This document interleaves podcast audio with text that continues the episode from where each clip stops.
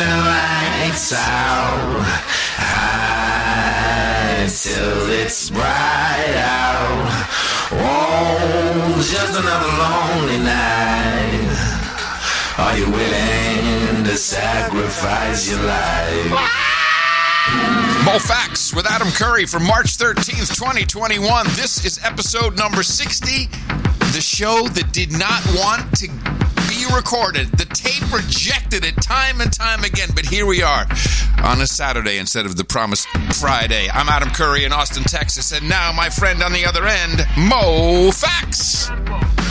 How you doing, Adam? I'm doing. I'm doing, Mo. We're finally here. We're finally doing the show. It's been uh, it's been an interesting uh, what 36 hours. We have experienced every problem never seen before to record this show. now, did you actually wind up going to uh, Guitar Center this morning? No, but I was on the phone with them for half the morning, uh, resetting, re uh, downloading everything imaginable uh, to get this show produced for the producers out there. That's right. So we uh, we did finally make it. This is uh, something uh, maybe a little different because I actually know what the topic is going to be today because uh, you and I had a pre-discussion. Um, well, you spun that you you know what? That's it. You spun the wheel before time and every through everything else exa- in the universe. That's exactly what I'll tell you what. Why don't I spin it the other direction and that'll that'll get us somewhere to where we're supposed to be. It's the wheel of topics where it stops nobody knows except today Adam and Mo know, but it's going backwards, so let's find out what the topic is specifically for MoFax with Adam Curry, episode 60. The heir of the throne of the dragon. and nothing like an Alex Jones to get it cranking, isn't it? That's perfect. Gotta have the energy. Gotta have the energy. All right, all right. This is uh this is in regards to well, I think this is the only show, the unique show, or that can uniquely deconstruct what took place uh with the Oprah interview with Harry and Meghan. Yes. Which interview was that again, Adam? Which, I don't recall. I'm just the, it's the interview that you heard about all week. Yeah. Uh, in every way, shape imaginable, except for what we're going to put together here today. And I got a full bag. I got a, I mean, it's busting at the seams. So I guess we could probably go ahead and get to it with uh, clip number two. Limited knowledge of the monarchy. The idea of, well, I grew up in LA. You see celebrities all the time. Mm-hmm. This is not the same. The amount of information people have about the monarchy varies greatly depending on where they were raised. For Meghan Markle, growing up in the United States meant that she didn't know much about the royal family she found herself marrying into. In fact, she told Oprah that she was quite naive and didn't even Google Harry when they started dating. I've never looked up my husband online. I just didn't feel a need to because everything that I needed to know he was sharing with me, right? Funnily enough, right. she recalled having to learn to curtsy right before meeting the Queen for the first time. Harry and I are in the car, and he says, "Okay, well, my, my grandmother's there, so you're going to meet her." Oh, great! I love grand. I loved my grandmother. I used to take care of my grandmother. This is great. He goes, "Right? Do you know how to curtsy?" Of course. This also meant she was somewhat unprepared for the actualities of being a working royal. Oh man, man, man, man! This hits so many, so many points. So I had I was so giddy to get into the bag. Let me set up how the show's going to go. So I took the most shocking uh things that we learned from the Meghan Markle and Harry interview. Yes. And we're going to cover them topic by topic. Uh so that's the first one how she was just I wasn't prepared. I, I didn't know how to curtsy, which I think uh she didn't Google Harry. I mean, come on, dude. Did she never? Did she never watch any of the five thousand uh, Diana documentaries? Come on, everyone knows how this works. Everyone knows how to curtsy. I think that's like one of the first things little girls not you know learn to do. I mean, when they play uh Tea Party and yeah, you know, play out those things. So you're a grown woman, you don't know how to curtsy. That just this whole thing raised red flags for me. Uh, so we got to. I got. I, I went to the deep dive. okay. And just to poke holes into her story, I had to figure out her origin story. How how did this person show up? How do you meet a prince? How do I mean? How do you even get in that social circle? Now, can and I? I'll, can I just say something before you before mm-hmm. you go right into it? Uh, Please. g- growing up in Europe, in the Netherlands, uh, I have hung out with uh, the Prince uh, of the Netherlands, Bernhard. Uh, of course, I had lunch with the King and Queen of the Netherlands. I have uh, met the Queen of England. Getting into the the outer circles, so you know, um, which are still princes, but they may be fifth or sixth removed from the throne. Not that hard. These guys turn out to be actually quite, uh, quite well, quote unquote, normal, but very approachable.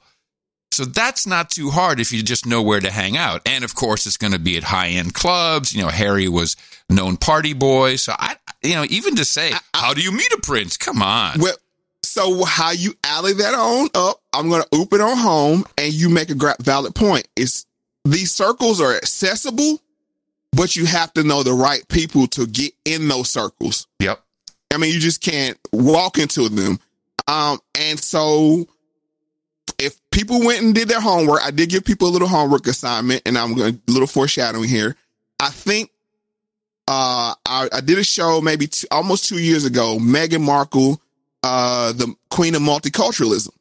Right. So in that show, I kind of laid out um, the fact that I think she is a being handled by someone that we're going to explore who in the show, how she was being handled and what purpose she was being handled for. So I found one of her original uh, handlers, I believe, and these clips will play out to um, illustrate that point, is uh, Liz, Lizzie Cundy. Have you ever heard of a Lizzie Cundy before? No, I have not. All right, let's find out about a little about uh, Lizzie Cundy and her background. And um, Lizzie Lindsay Cundy reveals all. Now, she's said to have left some celebrities quaking in their boots after writing her first tell all biography, which is due out in May and available to pre order on Amazon, we want to say. And with the promises of uh, salacious stories, I think it's fair. Salacious is a good Yeah. word, isn't it? And uh, lots of celebrity secrets to come.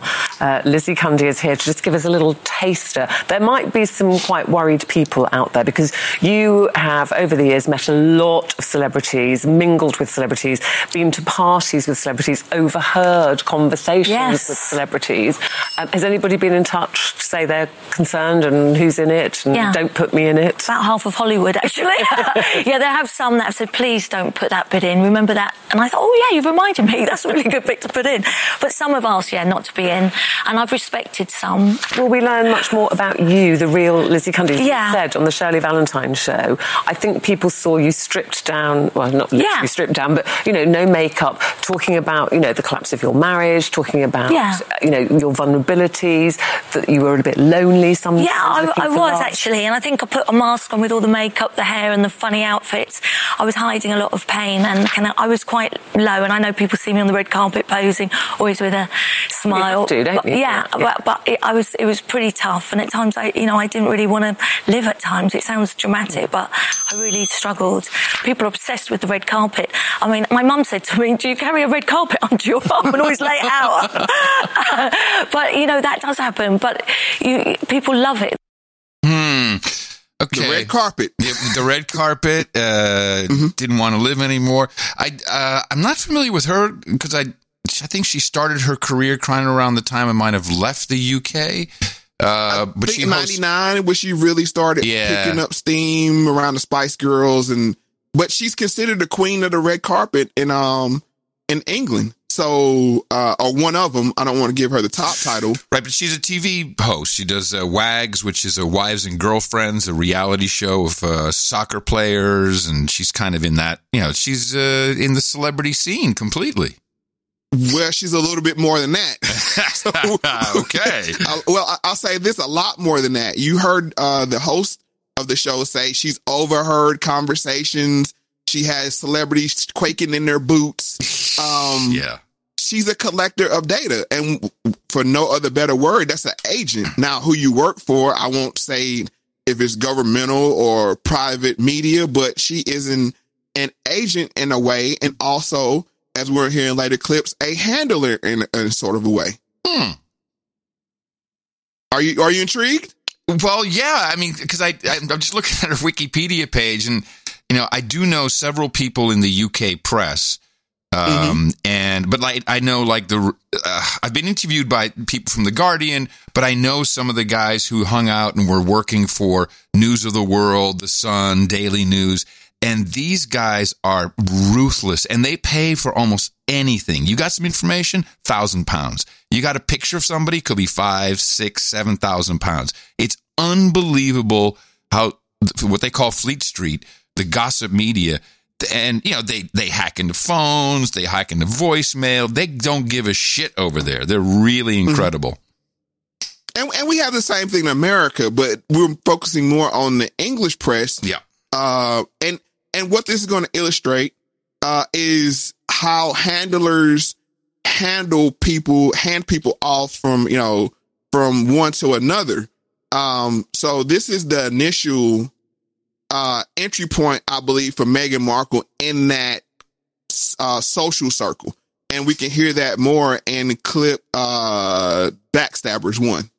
British showbiz reporter Lizzie Cundy has spent decades on the red carpet interviewing the stars. A former wag with a host of celeb friends, the socialite has even made a few headlines of her own. Now, the TV and radio personality is taking us behind the scenes of her glamorous life, sharing salacious stories and secrets in a new book. And one in particular caught our attention with a tale of her unlikely friendship with the now Duchess of Sussex. Just tremendous. Meghan. I've had the best time in London. Fans are amazing. Amazing. How are you enjoying London life? I mean, it must be mad because, you know, it's very different here and it's cold. It is. It is very cold. Um, but the people are so warm. As cheesy as that sounds, I've, I was joking today. I've never been called love or darling more in my life, so it makes me want to stick around for a while. Now you're hosting. Okay, darling. Now, from London, Lizzie Cundy joins us live. Thanks for staying up so late over there. Now, any mention of the Duchess, and of course. I'm always up late. I'm always up late. But good morning to you all. Thanks for joining us. Any mention of the Duchess, and we are on board. So uh, let's talk through this relationship. W- when did you first meet her? Well, I first met Meghan. Um, in fact, I didn't have a clue who she was. I was told to look after her for a charity dinner. And I was saying, who is this Meghan? And they were saying, oh, she's an actress. You know, she's coming from Vancouver. I had to Google her. I still couldn't find her. So I said, look, I'll, I'll look after her. But we actually got on like a house on fire. And so happened we had another night together the following night at a big charity event with um, Eva Longoria. But we got on so well. And she was a real girl's girl, loved London, loved English men, and she wanted to find a boyfriend. Ah, hold on. Okay, so first of all, now I understand Lizzie. She was married to Jason Cundy, the soccer star. That's how Uh-huh. that's how she got in the circles. Those soccer stars, they hang out with everybody. So that's how she got in the circle. And I'm sure it was some this has got to be Clooney level stuff that someone asked her to take care of her. Who is that's the question. That's the question that I'm, I, we're going to try to figure out the answer to. Who tells her to look after this American star? This pops up out of nowhere. You heard her say, I Googled her. I couldn't still find her. And she said she's coming out of Vancouver. Hmm. Vancouver? She's from California. Where did this Vancouver come from? And the reason why I bring that point up is when they left, I mean, just to, you know, jump ahead a little bit, when they left England, they went right back to Vancouver in Right. Canada. Well, isn't isn't she Canadian though? By Who? birth? M- Meghan? I thought she She may be, but I, thought mean, was- all, all I've always heard, I mean, with- it's narrative versus fact, right? All I've heard Yeah, right. she's out of California. She went to school in California. I think she went to that little red school or whatever. Yeah. It's called, I mean, that, that thing has a whole under, uh, but we're not going to get there. But what I'm saying is she pops up on the scene. Somebody tells Lynn, uh, Liz, Lizzie, uh, to say, hey, look after her, take her under your wing. Yeah. Who is that? And But- how- why did that happen? By the way, uh, according to Wikipedia, she was born in Los Angeles. So Uh, that's what, that's weird. Well, wasn't her dad? Or, wasn't who- there's some Canadian connection? I thought I I could be crazy. I, I looked. I think you might be thinking about Kamala. Oh, that's right. No. Kamala, uh, Kamala Harris, uh, Lizzie Cundy, uh, Meghan Markle. It's all the same. Yeah. No, what, what I was just saying is that that's a very to say she came out of Vancouver and not L.A. Yeah. It's when weird. she's in Hollywood. That's a weird, just a look, just a little, just a little nugget we want to tuck away. Yeah. So, um, I have a follow up um to this clip and Backstabbers too. So I thought, well, I'm good at matchmaking. I'll help her. really? So what did what were her words to you? Help me find a boyfriend, or what, how did that pan out? Well, I was recently divorced. I was um, married to uh, a foot Chelsea footballer, and I, I just recently Jason split. Cundy, and yeah. um, I was, she was asking me lots of questions. I was asking her about her love life, and um, we found we were both single girls. She had a bit of time in London, so I said, "Look, I'll try and help you find a guy." And she said, "You know, maybe a celebrity."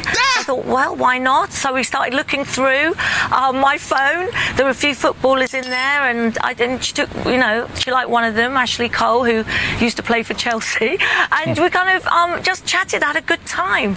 Um, but never did I think in a million years she would have the catch of the century. How, how did your matchmaking go? Did you did, did you? Well, it's pretty. Well, it was quite good. We were looking through. We were having a giggle, as girls Yeah. do, having a few drinks. Um, we stayed in touch after. We got on really well. Um, so she really was having a good time in London, and she seemed to um, find her real match in London. She sure I did. couldn't believe it. So that was just a couple of years ago, and uh, did you stay in touch after? But then Well, what when- happened? Yeah, well, she met Harry, and obviously I said, "Wow, that's a good catch," and she said, "Yeah, thank you. You know, let's hook up soon." But um, there's a very well-known presenter, TV presenter called Piers Morgan, and he said, "She's blanked me. Meghan's blanked me." And then I tried because there was a big article. Her family, um, you know, her father and her sister had written and sold stories on her. So I wrote and said, "Look, I hope you're okay." And then I realised there was no response and her Twitter account was down. Hmm. So I just suppose that what happens when you become a royal, you know, you Gee, okay, that's a little different than Meghan said. She was trolling. Wow. Oh, by the way, okay. Yeah. Canada, Canada. She might have the the show Suits filmed in Canada a lot. Oh, okay. So Okay. that makes maybe sense. that. So she was probably filming and living there. That's probably what was going on. At least as far as we can tell. But but th- this make the fact that when she they left England when they gave up their titles, the Yeah. first stop was Canada. Yeah, well, Right back which, to Canada. Which, which is supposed to be safe because it's part of the British Commonwealth. It's you know the the Queen still owns Canada. Right. I'm, I'm- we don't want to get stuck on Vancouver. Okay. But we see right. here is this is not. Oh, and what was set up shit. here was It's full of she crap. bumped into the prince and somebody set up on a blind date and you know they fell in love. No, she was in. She met uh Lizzie. Lizzie got her into the social orbit, but she needed to get closer. So she was handed off to another handler. Oh, I love heard- it. Oh my goodness, Mo, Mo, do you have a day job, man? Where do you do this? This is crazy. This this is some sleuthing.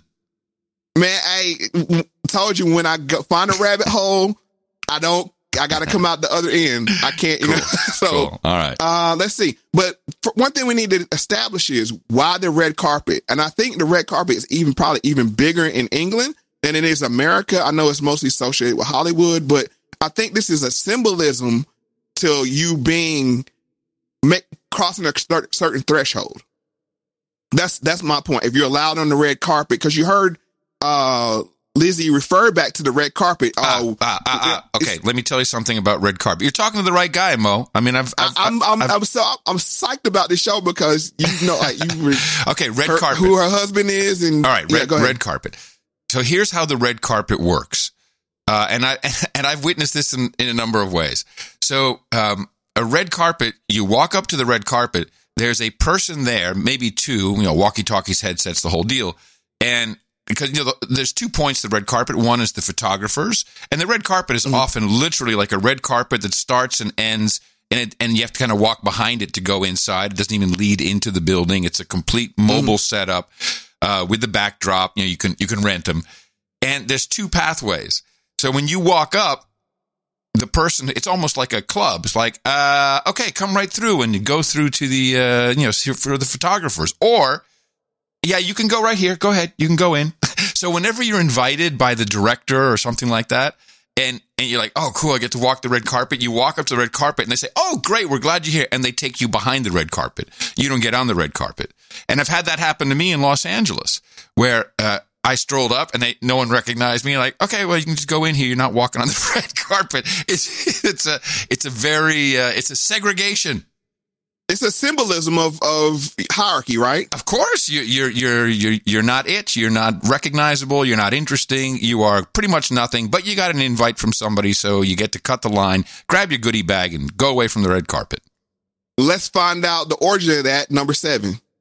Throughout history, red carpets have led luminaries to momentous events, both good and bad. Aeschylus, from 525 BC to 455 BC, the father of tragedy, wrote various plays where his heroes fell from grace due to a combination of unwinnable circumstances, arrogance, and or simply stepping on the toes of the gods. A few years before his death, Aeschylus wrote Agamemnon, in which, after a 10-year absence from his kingdom of Mycenae, King Agamemnon returned home to his wife triumphant from the Trojan War and dragging along his new concubine, Cassandra. Clytemnestra was happy to see Agamemnon, but only because she could now seek her vengeance, not only for his new lady friends, but more particularly for his role in the death of their daughter a decade previous. Just before the Greek fleet had sailed off to fight the Trojan War, Agamemnon killed one of the goddess Artemis's deer, which enraged her, leading to Artemis interfering with the Greek fleet leaving. To appease her, Agamemnon was forced to sacrifice his oldest daughter, obviously without his wife's consent. So by the time he arrived back in Mycenae, Clytemnestra was more than pleased to greet him and determined to make a show of it. She rolled, or more accurately, spread out a literal red carpet, ah. marking the first known mention of such a thing ever happening. Ordering her ladies to make a path for Agamemnon to walk from his chariot to the palace doors on, she stated, You women, spread out those tapestries here on the ground directly in his path, which shall be covered all in red, so justice can lead him back into his home. Wow! You know, of all the things I researched, this one never crossed my mind. I'll give you a bell ring there, Mo. This and may justice away. lead on. Yes. Holy oh, we know crap. about justice, don't we? So, yeah. That just backs up everything you said about the red carpet, I, I believe. And that's the first origin of uh, written in modern uh, literature Mm-hmm. of what, what the uh, understanding what the red carpet is. So that was the first uh, talking, shocking thing. Shocking. Yes. Just, Uh, and I'll say this. uh, so we're going to get into the second shocking thing that we learned from the interview. The royal family and the press. What's termed or referred to as the invisible contracts behind closed doors. Much of the criticism directed at Meghan Markle by the press has been racially charged, and Harry addressed this head on with Oprah. Notably, he described feeling disappointed that his family never publicly acknowledged the role race played in the dangerous treatment Markle endured. Over 70 members of parliament, female members of parliament, both Conservative and Labour, came out and called out the the colonial undertones of articles and headlines written about Meghan. Yet no one from my family ever said anything over those three years. That, that hurts. Interestingly, he credited their fear of angering the British media for their silence. But I also am acutely aware of where my family stand and how scared they are of the tabloids turning on them. Okay, a couple of comments. One, okay, uh, the invisible contract. Yes, it's real. Um, I, I I think some. I mean, in the UK, in having lived there for five years in London, um, in general, people like the monarchy, but a lot of people are extremely against it. They call themselves Republicans. Um, I, I know a lot of so-called Republicans who still, you know, they still will go to the uh, to the big uh, Derby, whatever it is, where the hat day, the silly hat day, because I think that you know they're still, even though they're kind of against the monarchy. Um, so there are multiple publications who are definitely in the Republican camp, but when it comes to the gossip, and that's that is they can be I think they're allies. So Piers Morgan, who is a, a, before he you know became a superstar on TV, he was the lowest of the grimiest kind of guys who would go after gossip. But he, to me, has always been clearly a, a monarchist, um, which is not just "oh, I love the Queen." I'm sure that we're going to find out what's behind that. Um, which is why he he he defends the Queen. So it's it's both sides. They may switch from time to time, but the contract is to keep the illusion alive. Well, they have a they need each other. Yes. The media needs the royals because they need access. Yep. But then the royals need the media because the media can turn the people against them if they turn the the machine on. Exactly. And I think that's what we've seen here. Um, just you know, just to give it away, I think those two factions or whoever fuels those two factions, they want the queen out the paint, along with the the monarchy is the greatest representation of patriarchy there is. So they feel like if uh, this is the last, uh, this is the last thing standing, so we can go ahead and just take them out, and we can roll in, you know, what we believe One to other- be a non-patriarchal system. One other thing he said, um, he said uh, the colonial undertones of the royal family. That was Harry's description of some racist shit. But he carefully, I think, chose the word colonial undertones. I mean, that's oh, he did. That's that's not an accident that he used that. No, it's not. And we're going to get to all of that later on, but we're just talking about the uh, visible contract right now. And they said the, the coverage was racist. So everybody knew what Meghan was about. I mean, very, unless you just were drinking the Kool-Aid, which a lot of people are. I mean, that's why she's a very, don't get it twisted. She's a very influ- influential, uh, individual and figure in, in, in this, you know, on this global scene. Um, but not only were the racist, uh, quote unquote racist, uh, UK press see where she was coming from. Well, I would consider Wendy Williams a black woman, and she saw through her bull crap. Uh, Meghan Markle, everybody says that she was warned not to marry Prince Harry. You know who warned her? Some hating ass girlfriend of hers. you, know, you know what I'm saying? Like you meet a prince and your friend's to tell you not to marry. Get out, or, or Meghan's lying to try to give sympathy. You know, for us to give her sympathy. Anyway, and the weird thing about this interview that she did, she's standing up the whole time. Like there's no chair, there, there's no shade. Like she's standing the whole time in a trench coat, interviewing. So it's kind of awkward. Anyway, take a look.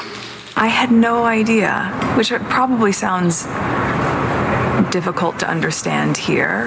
But when I um, when I first met my now husband, my friends were really happy because I was so happy. But my British friend said to me, "I'm sure he's great, but you shouldn't do it because the British tabloids will destroy your life." And I very naively, I'm American. We don't have that there. What are you talking about? That doesn't make any sense. I'm not in tabloids. I didn't get it. Yes, you did. you knew exactly what you were doing. And I applaud her plotation on the royal situation. But please, don't try to garner sympathy from us. Oh, beautiful. I got to start watching that Wendy Williams show, man. Refusing Wendy's a boss. vaccines, doing all kinds of crazy stuff. I like it. Wendy's a boss, uh, and it, so she we see through it, and uh, and Wendy speaks for. I, I got to be careful how I say it. She she represents the sentiment of the majority of black people concerning Meghan Markle. We know what time it is, and we know what the Queen and the Royals are about. I mean, so none of this is shocking to us. The only people that were shocked were that group we always talk about, the strollers. The strollers saw this as a coming up of, you know, we have we have a black princess, which this was seeded by the Princess and the Frog, which I didn't. I mean, this would have been a 60, 60 clip show if I tried to squeeze that in, but I want to make that point known that that movie kind of was like predictive programming to this whole situation Right. where Black Princess meets Prince, which was not a black man. Uh, that, we're still waiting on our first Black Prince Disney. Um, so just let you know that. But they were like, "Oh, this is finally, you know, you know the the culmination of that dream that we finally got one. We can finally get in there." And I think black men were the ones like, "Really, the queen? Yeah, yeah, you want to get in with the royals?" so that's the epitome of white supremacy by the definition we use on the show. is the one world government. That's and no and no one really brings that up in the in the MSM at all. You know, like hey, you know, if if you're looking for some white supremacy, the royal family is kind of it. Well, I mean, well, some some do. We'll get to that point, but Wendy has a lot more tea to spill. all So let's get into part two. First of all, you know, with William and Kate, they are grooming because he's going to be the king and she's going to be the queen and the kids are going to be the royals like that. Harry and Meghan have nothing to lose by moving to America. Yeah. Why not? I mean, move to America, you know, and live part time in Africa like you want to do. You have to still go back to England. The thing about moving to America is you're really kicking the royal thing out of your life. So have a place in all three places. Have a mansion in Malibu, a, a, a, a big hut, you know. Or I've never been to Africa. I don't know, but or a big hotel. By the way, imagine uh, imagine a white woman saying that. Hey, why don't you go have a big hut in Africa? Just saying. I knew you were going to let Just that saying, slide. I Mo. knew you were going to let this going to let that slide. And yes, you're right. If that was said by anybody else, and it was just as ignorant for Wendy to say, which I, I, I But see, but- Wendy's a boss. But, I come think, on, I think it's you know. funny. But I think it's funny. I mean, how can you? It is. It is funny. It is funny. ignore yeah. it. That's what's wrong today, man. We all get the joke. Or I've never been to Africa, I don't know. But or a big hotel or wherever you're going to live in Africa, and then have your royal palace esque type place in England. I mean, I like them. I, I really do like them. But her, there's something about her. You know, you you know what I'm saying? And you know what, um, girl, um, Meghan. Uh-oh, here it comes. Uh oh. Meghan, don't be surprised that the paparazzi are everywhere. Of course, because you're now a royal. They weren't following you when you were on suit.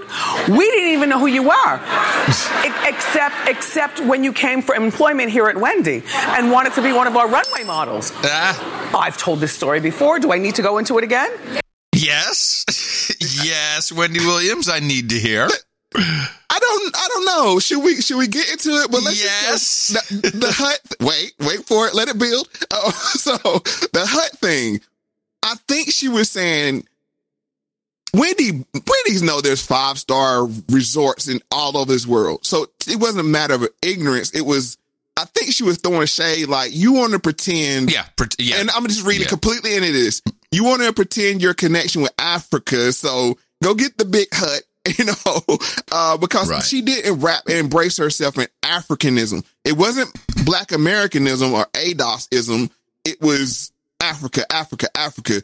Even when she came down the aisle, they some, some kind of, uh, uh, African, one, you know, those kind of like, um, with acapella and it's the whole, you know, the African uh, ch- choir. Mm-hmm, They even did that when she came down the aisle. So they played on this whole African uh, Okay, sentiment. oh, hold on. Let me think about this. Now, um, most royal families have all kinds of cool places in Africa.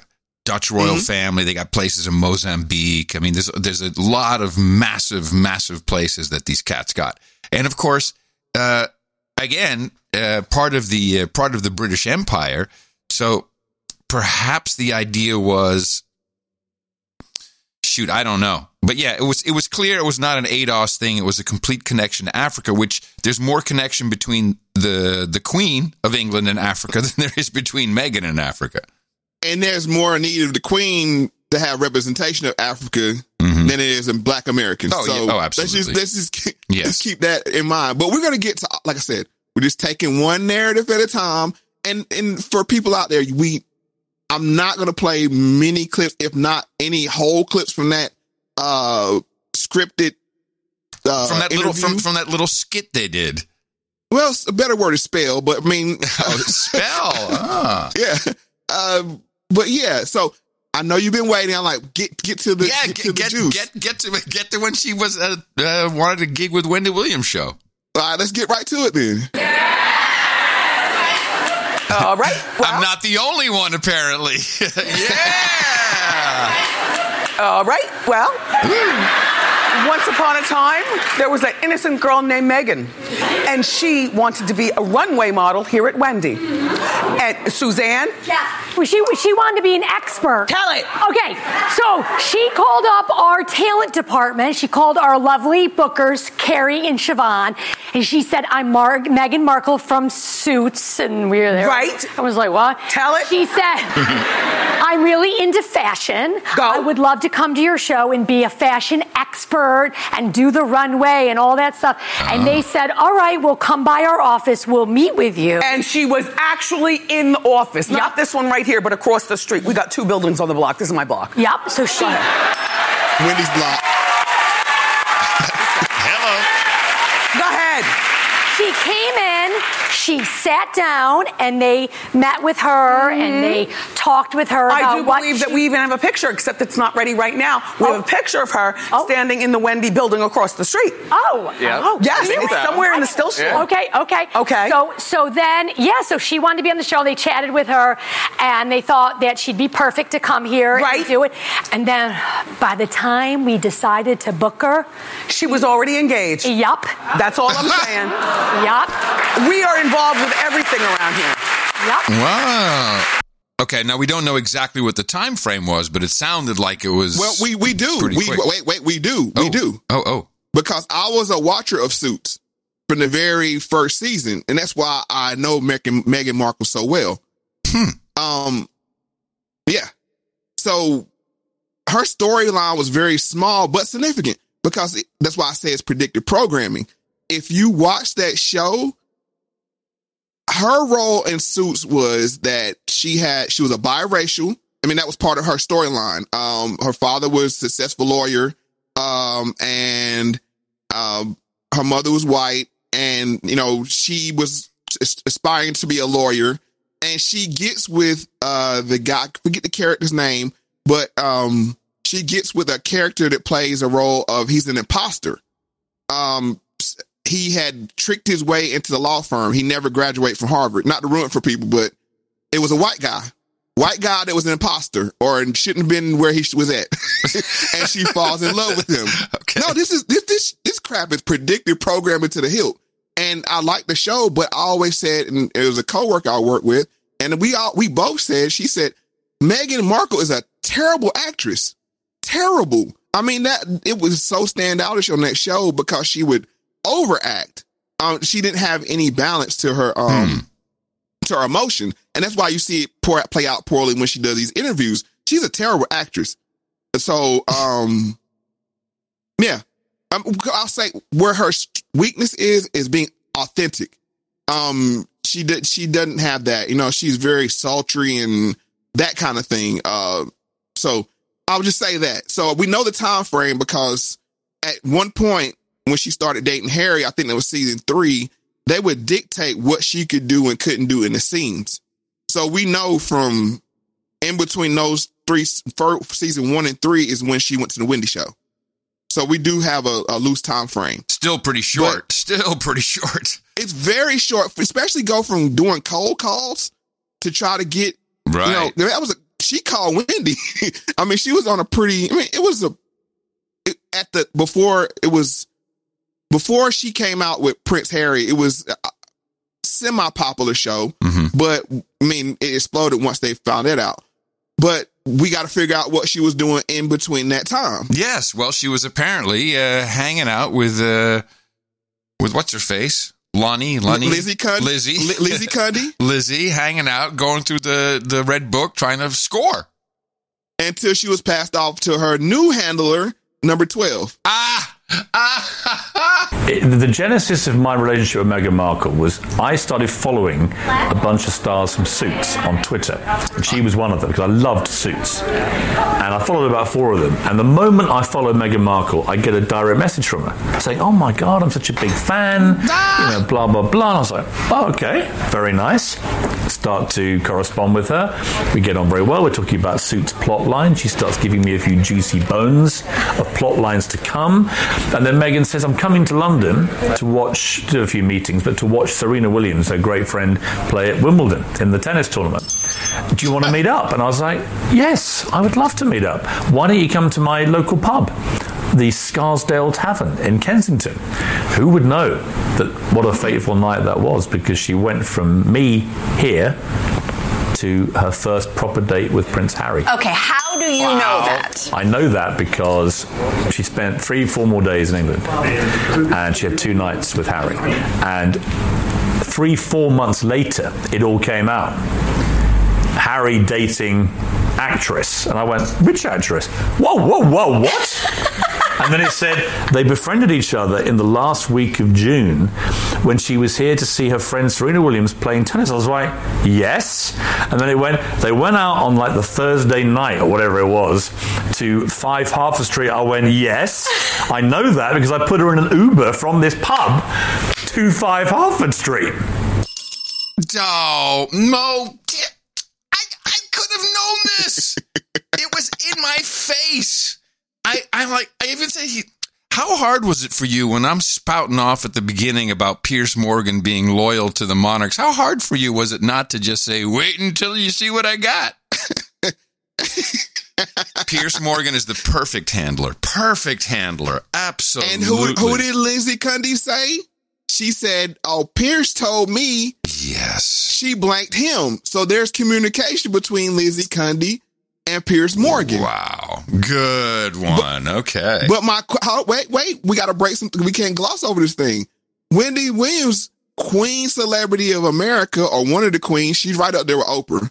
Different, different crowds, Mm-hmm. different functions, but popularity wise, she's right up there. Not the money wise, but you heard Wendy say on the block. So, yeah, oh yeah. I mean, yes.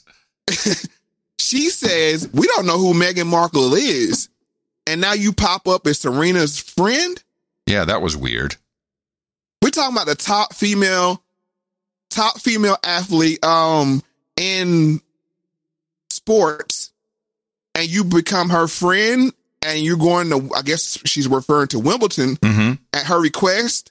No, none of this flies because we I, verifiably, uh, and self-admittedly, Serena Williams says that she has multiple personality, which is a known trait of MK. MK Ultra. Yeah, it's, it's, it's schizophrenia. No, she says she has. I'm not saying DID was normally what it's called. You know I'm saying? Dissociative identity disorder. Oh. Uh, I'm not saying she has that. I'm just be clear. uh, But she says herself, she, I, I don't have the video here. I don't have the clip here right offhand, but she goes through all her personalities and she said, I have a personality for each function, which is a telltale sign of an MK subject. Oh, definitely.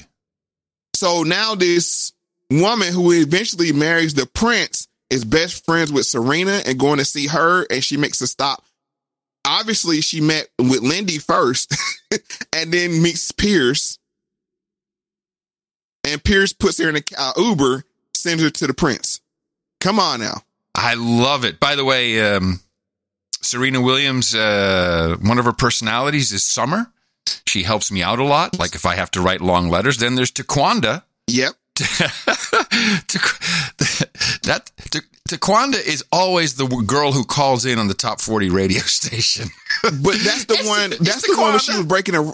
That's the one she was breaking the racket on. I mean, like when she spazzed out. I mean, th- Ah, this is out of her mouth. Now, what you're reading came out of her mouth. Yeah, yeah, it's and I'll quote. bring that up on a show when we do MK MK Ultra, Ultra, yeah. Sports or yeah. Um, but yeah, she said, and then she even has one with a perfect British accent. Ah, man. Yeah. Did you take a shower after prepping for this show? Because you got a lot of nasty on you, man. Man, I'm trying to say, it's still under my nails. All right, so let's get into uh Pierce part two. All right. So literally, I was Cupid. I put her in the love chariot, which was a pretty rough old Uber actually, but the, the love chariot to go and see Harry. So you are responsible for their union, you feel? Well, it's more that Harry is responsible for me never speaking to Meghan Markle again. Because I'd imagine that the conversation when they went on a proper date the next night was something like, So, do you know anybody in Britain? said Harry. And she probably went, Oh, yeah, I know this great guy called Piers Morgan. And he went, What? What? You know?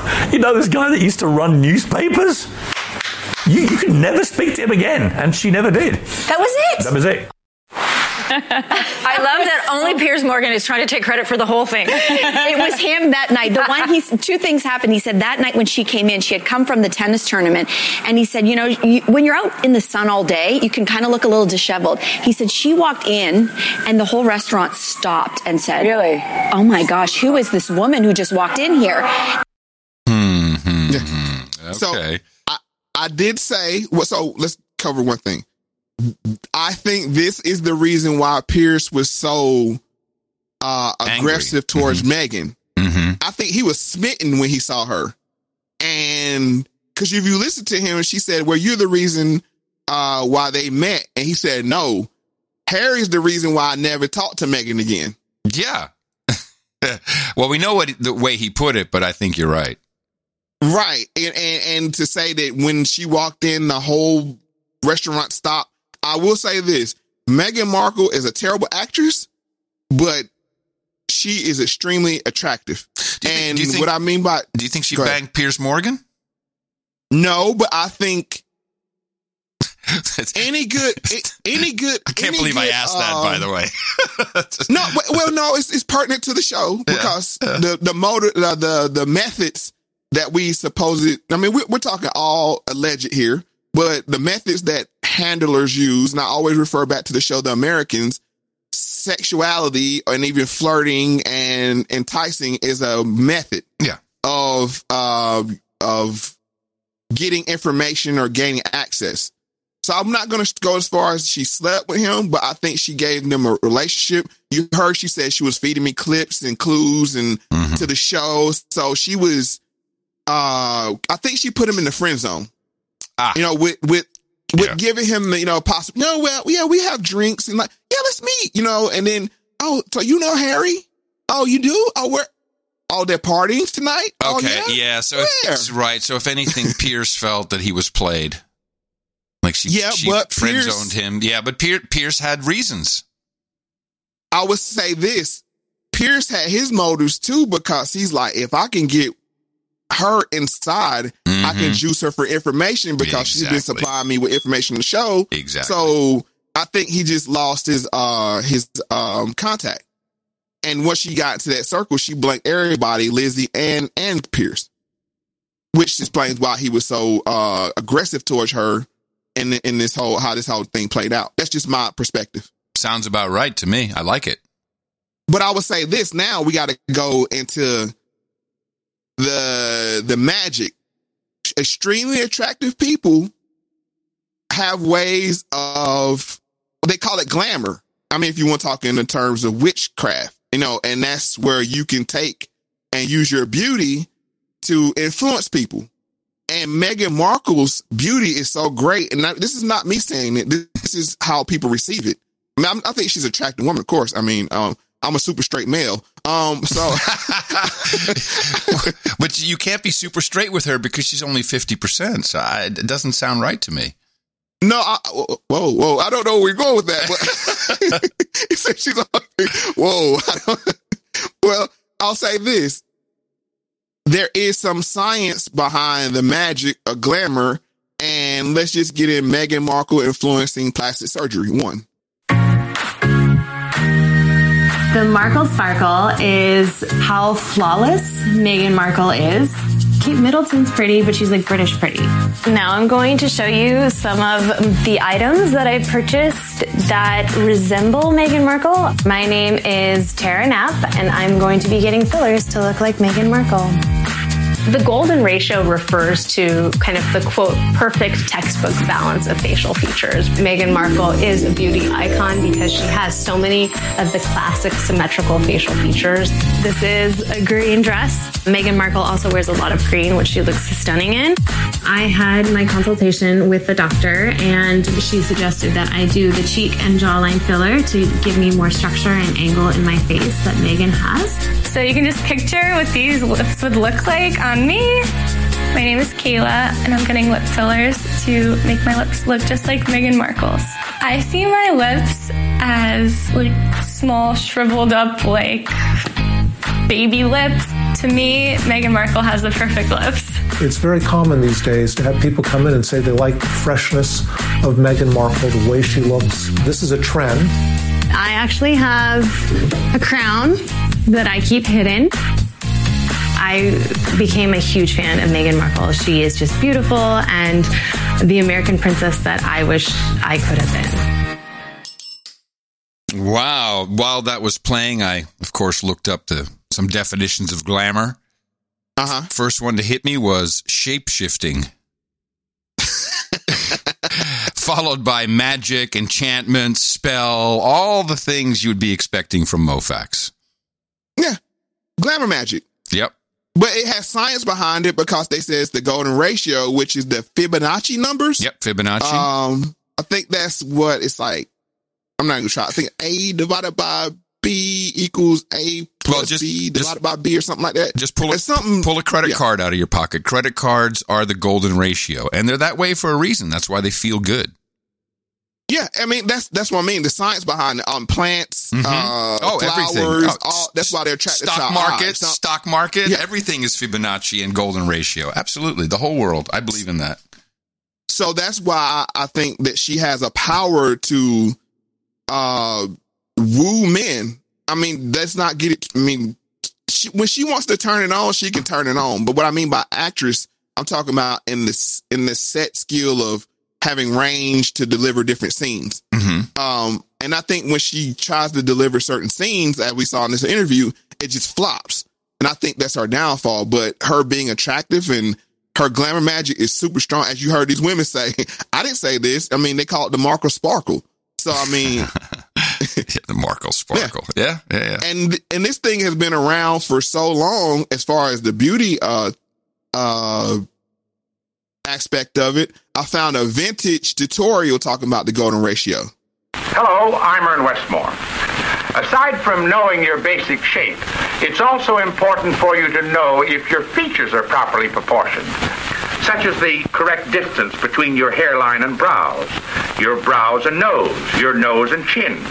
Then there's the correct length of brow with relationship to the width of your eyes and the distance between them. For this, we apply the rule of three. Now take any full face straight on photograph of yourself and with a ruler, draw a line across your forehead at the hairline. Then draw a line across your natural brow line. The third line is drawn at the tip of your nose, and the fourth line at the end of your chin.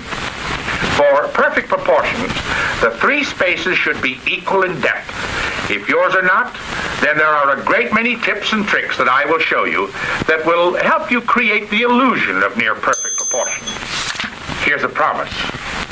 Whatever your so-called objectionable feature may be, in our future makeup sessions, I'll show you a great many tips and tricks that will camouflage and conceal them, so that you can prove there isn't a woman in the world who can't become more beautiful.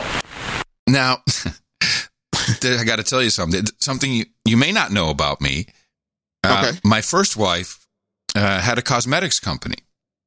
Okay. Uh, which was a startup and it was getting very successful. And there's a whole bunch of reasons why we had to close that down. I learned so much about cosmetics and particularly makeup.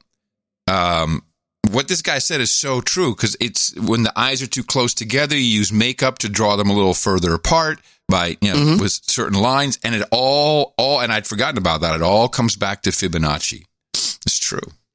Yeah. So I mean, just to go show you that there is science behind even what we perceive to be witchcraft, or is witchcraft just pre- being perceived as science? I think that's the million dollar Yes, question. exactly. Um, yeah. So that's the first two issues. We're going to have to you know, dive into our donations early because we got so much more to go. It's not a problem because it's a, it's a good tease.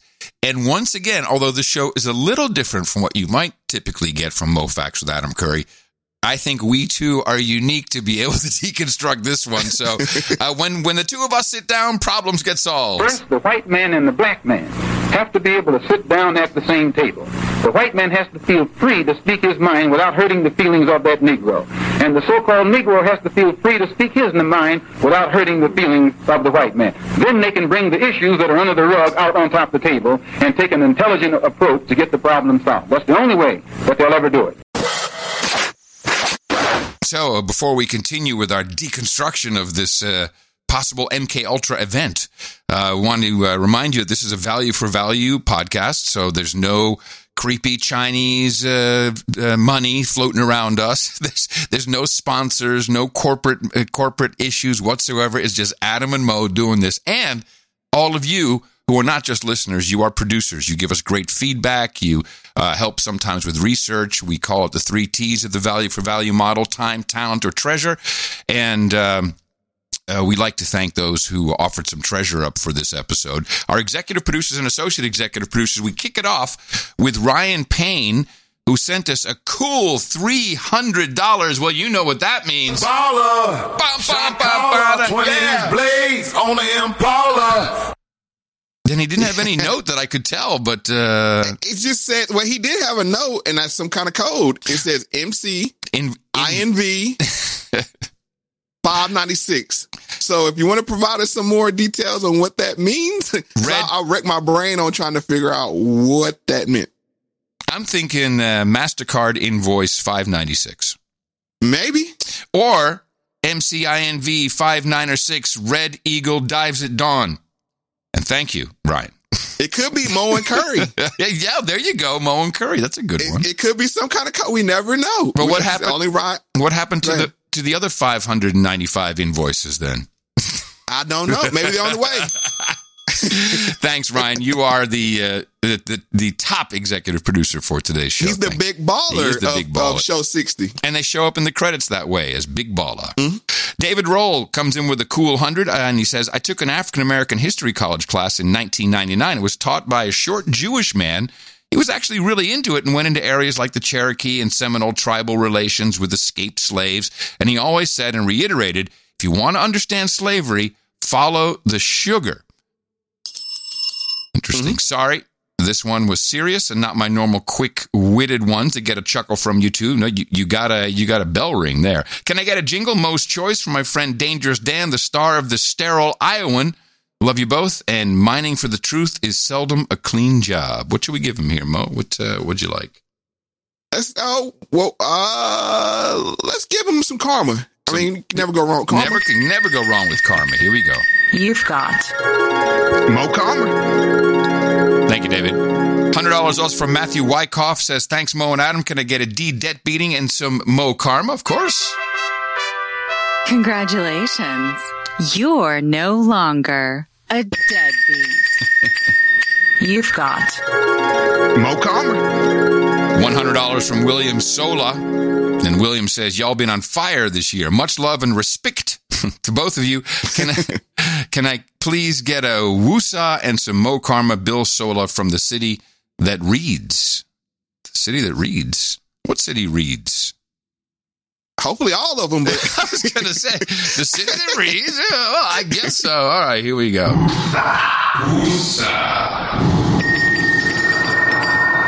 You've got Mo Karma. Seventy-five dollars from Raham Tru- Trujillo. I think Tru- Trujillo sounds about right. I would think so. Thanks for the media detoxification with a whole crapload of emojis there. Thank you, Raham. Jill Wood, sixty dollars and sixty cents, which is uh, clearly an episode donation. You know you'll be listed as such on the uh, credits. And Jill says, just wondering if Black Baby Jesus believes in Lent. I wouldn't know. Voddie Baucham clip was great to hear, especially since he almost died recently. Wait, which clip was that, Mo? Which one was that that we? That was the cultural Marxism. clip. Ah, yes, Uh, yes, yes. Did he almost yes. die? I didn't know that. I, I didn't know that as well. Hmm. Maybe we need to send Voddie some karma. Uh, Jill goes on to say, My thoughts on why we can't make ends meet is because feminism doubled the workforce, thereby increasing supply. God bless. we we record we covered that in actually one of the earlier shows. So yeah, I, I stand by that one hundred percent. Me too. That makes Oh, nothing but yeah. sense. Uh, Josiah Hendrickson, also an episode uh, credit for Josiah, 6060. Here's a contribution to ending racism. Uh, keep up the good work. Could I get a Mo Karma and a classic woosah for my family's health? Yes, we'll do that for you right now. Woosah.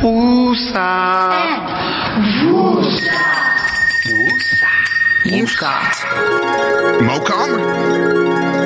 $60 and episode donation credit for Chris Bailey. He did not send in a note, uh, but DH Slam of the God did. And of course, he came in with our show club number donation, $60. Thank you very much. Dreb Scott, who does all of the uh, image artwork for this show, please. Um, we got a couple of apps now that are. Um, that are it's really it, it's really an expansion of the experience. If you go to newpodcastapps.com, I like Podfriend, but there's a whole bunch of different ones there. Uh, you, you can search the transcript, which is really handy. Um, it has uh, chapters if you're looking for a particular part in the show. It has cool images.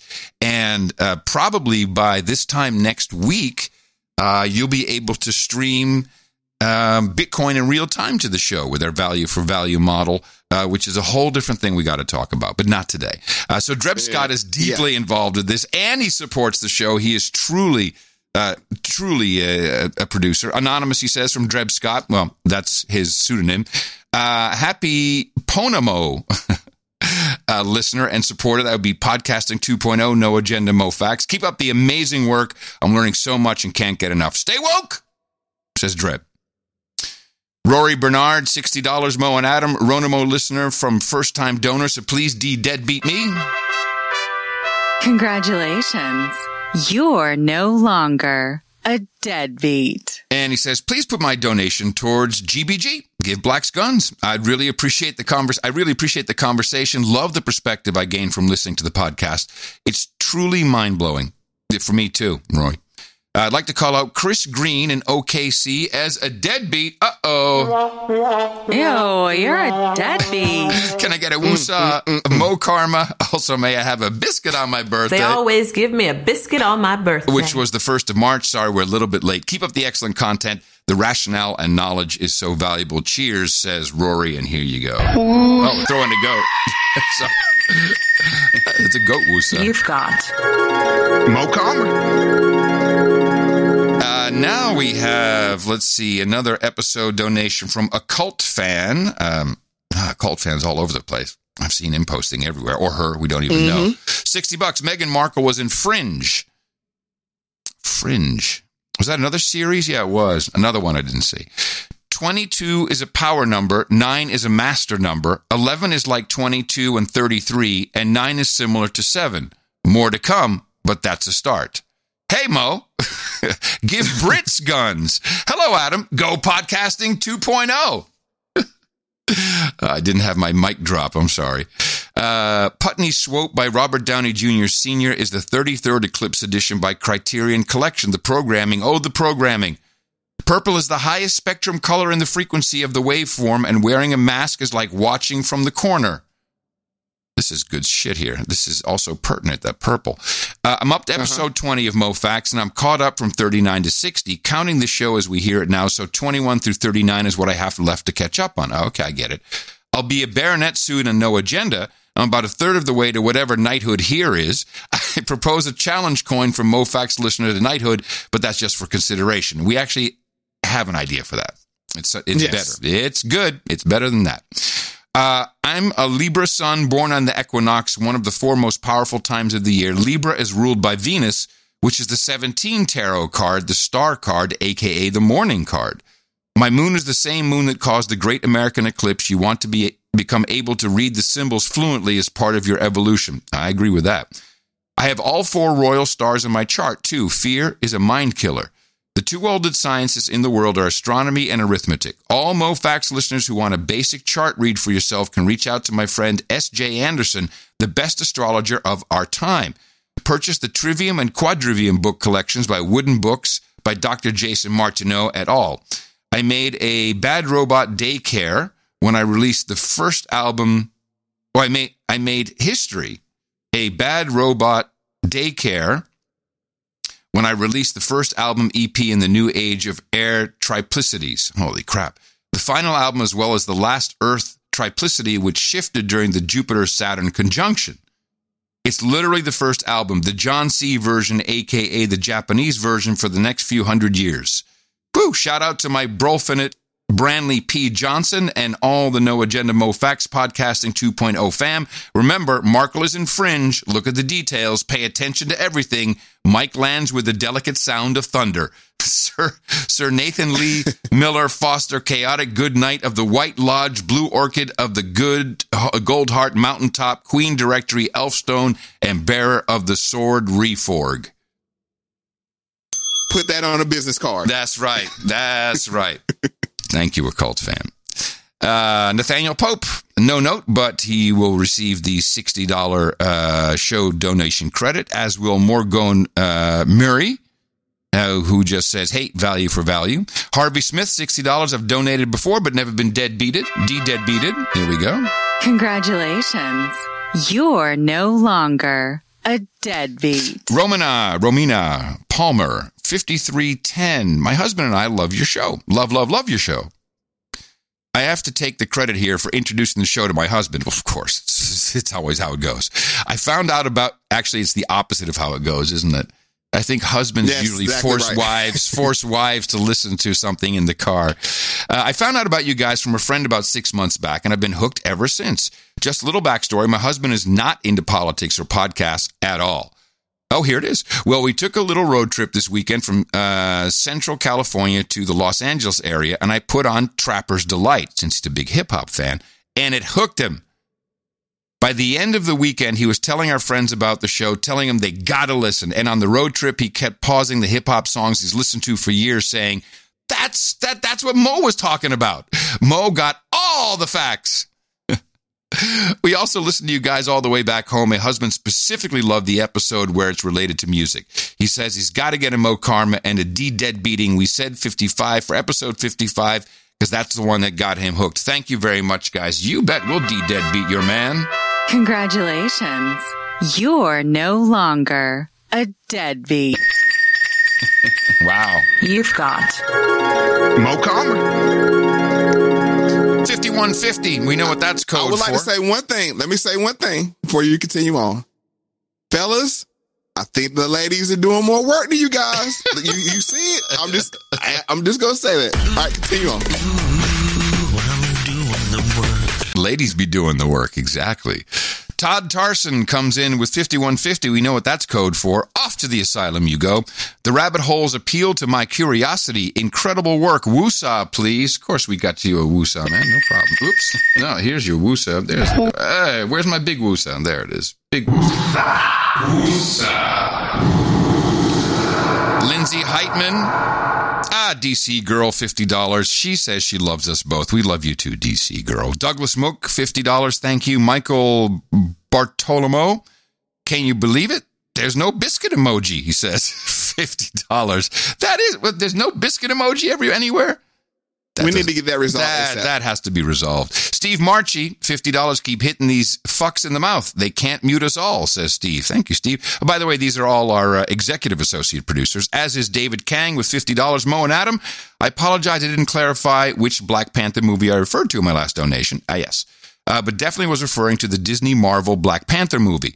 I was excited to hear Mo starting to deconstruct the meanings in that movie, but never caught the CIA connection. So consider this a down payment toward that episode. Also, are you both familiar with Arn, uh, J's Arnie J? Is it Arnie J? Arnaz. Arnaz Arnaz J's? J. No, Yes. I'm not. I'm not. I'm not. yes.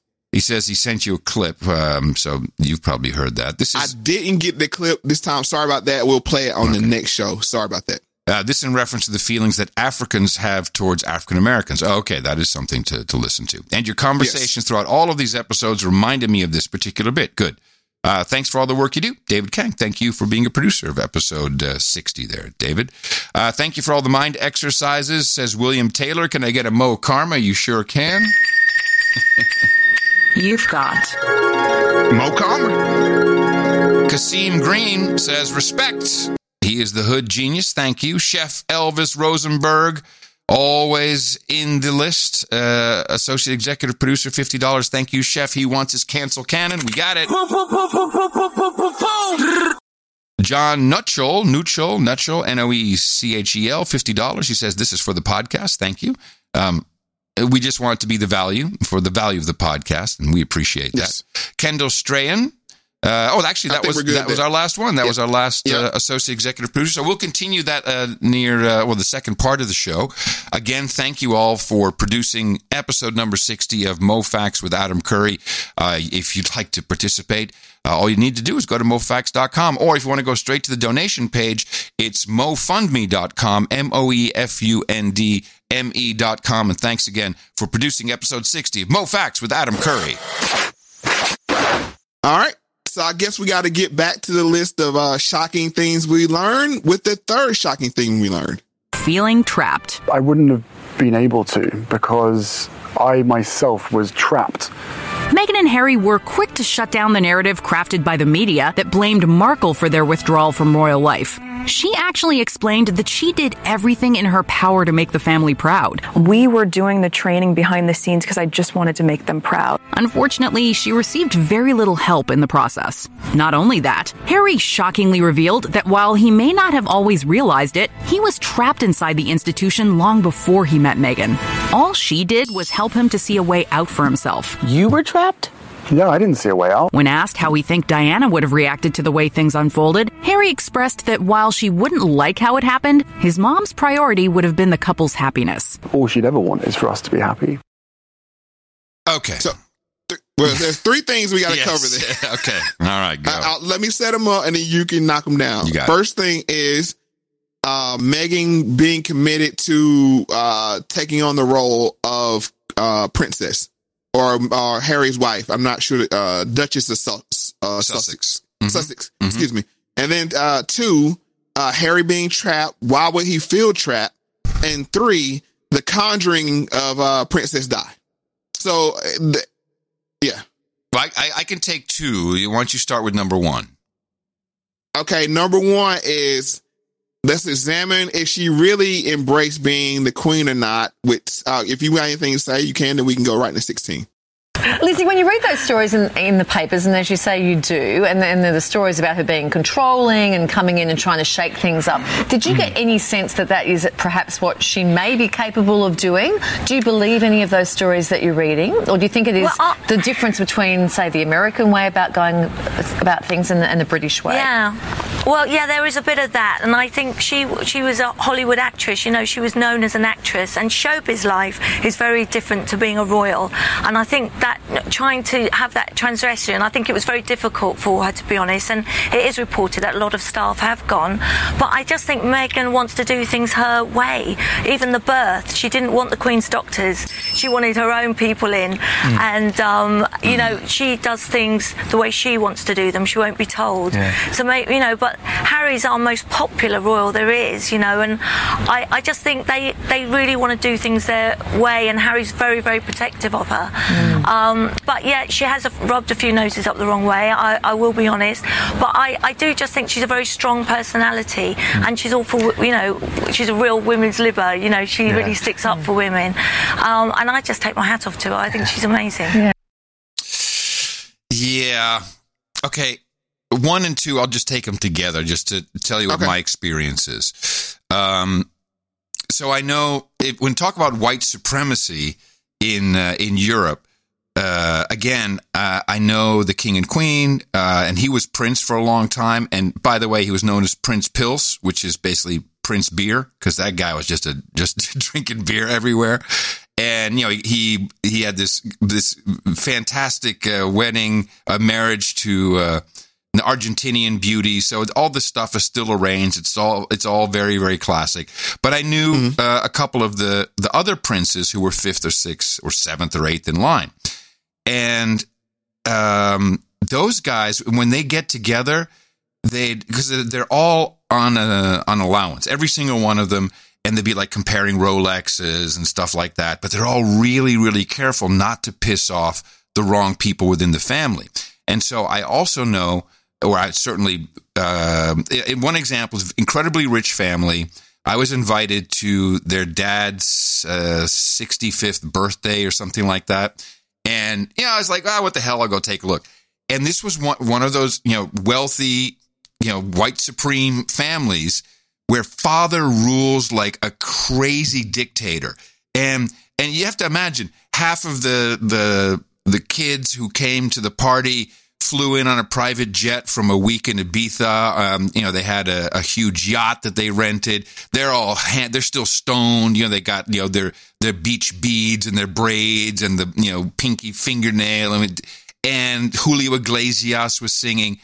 And at, at a certain point, you know, Iglesias was singing, and one of his kids, I don't know what they did and he got up during this song and he's, and I was at the same table and he's yelling, he's telling him to fuck off and get the hell out. And it's like as if he's the only person in the world.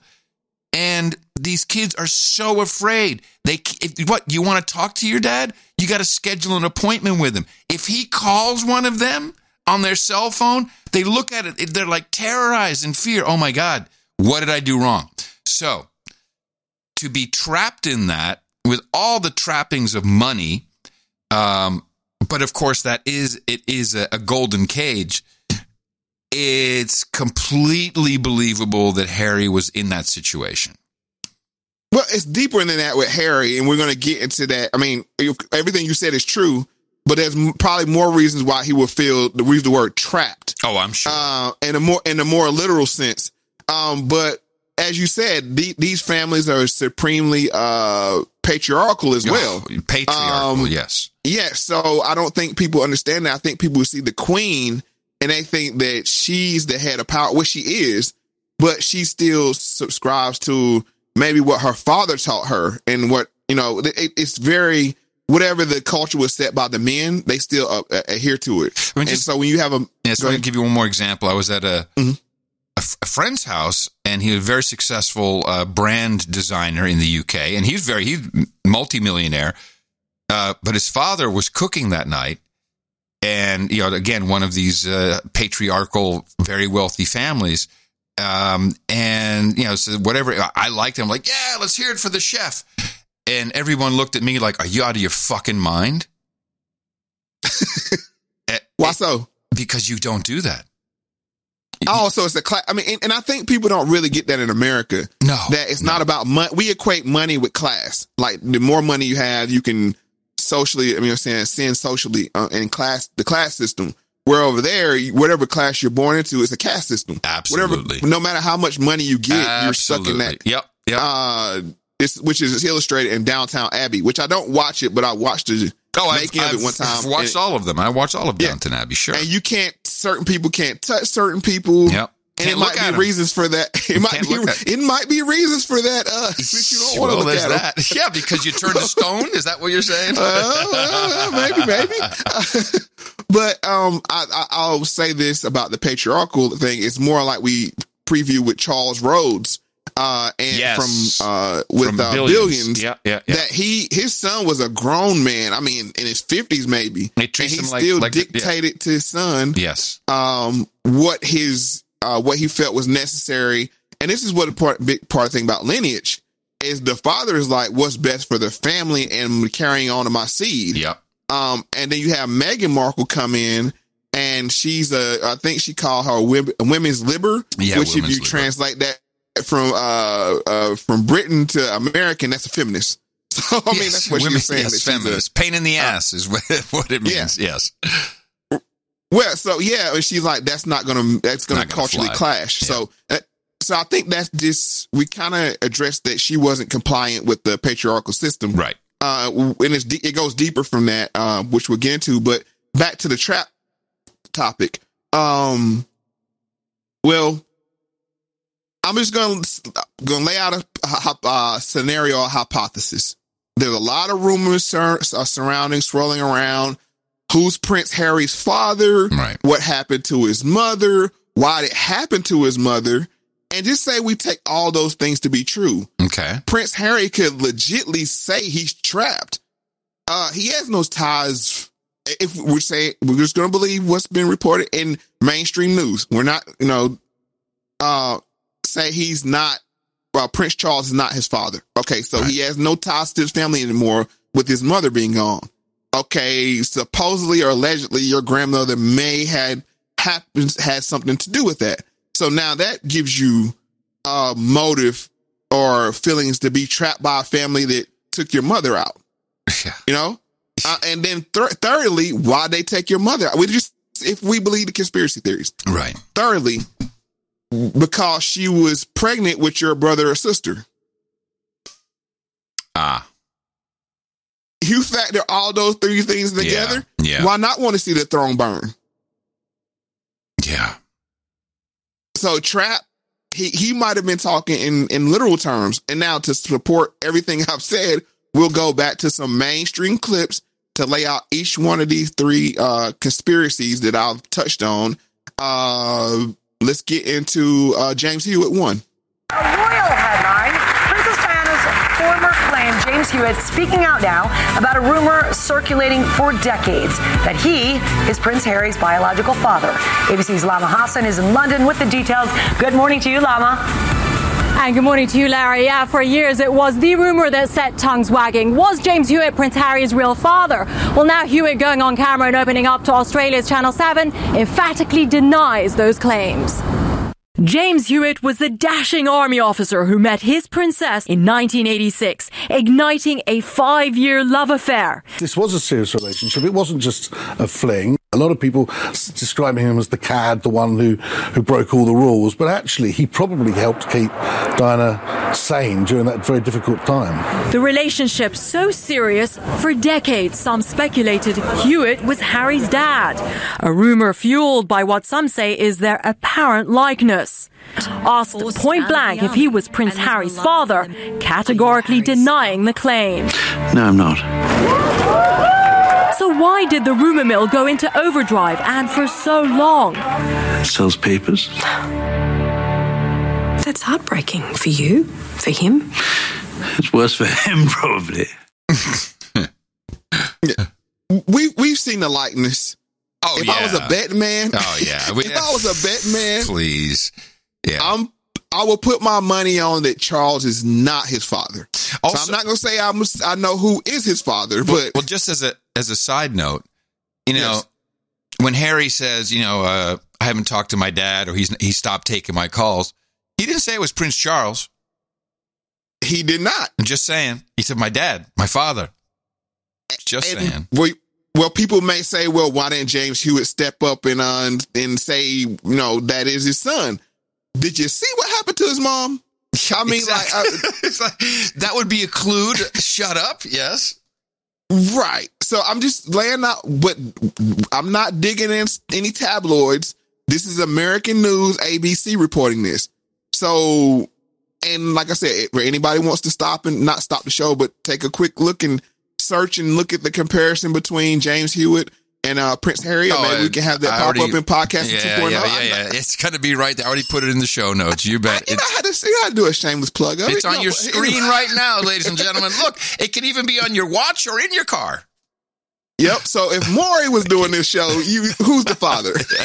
um.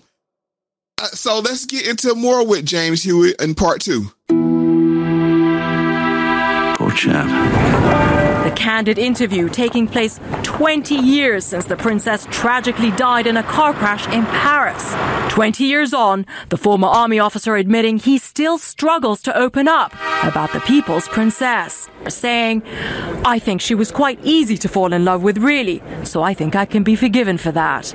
The two calling it quits, ending their secret love affair after it became public, leaving an emotional legacy for her sons.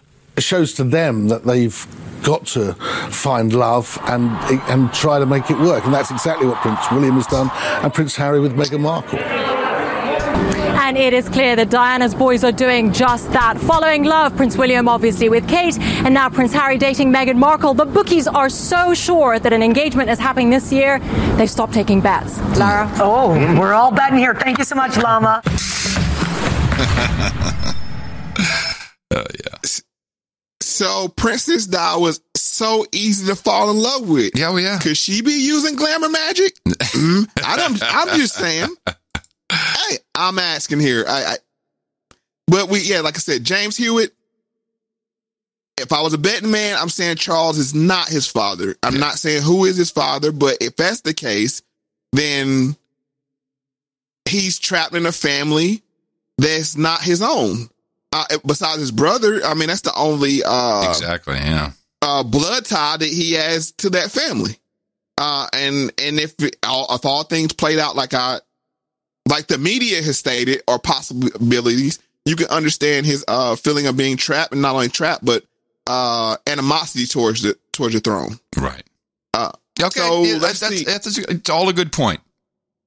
Okay, now let's get into how his mother uh passed away. The Uh, shocking allegations about Princess Diana's death. Authorities now reviewing the new and sensational claim that she was actually murdered by the British government. ABC's chief legal affairs anchor here with more on that, Dan Abrams. And Dan, talk about a conspiracy. theory. Oh, yeah. Look, this may be the most thoroughly investigated car crash ever. But when you're talking about the death of Princess Diana, it seems some will never accept the official finding. After all, attributing her death to negligence, mistakes, bad behavior isn't nearly as tantalizing as a claim of murder. It seemed like a terrible accident and was officially ruled just that an accident caused by, among other things, the gross negligence of driver Henri Paul.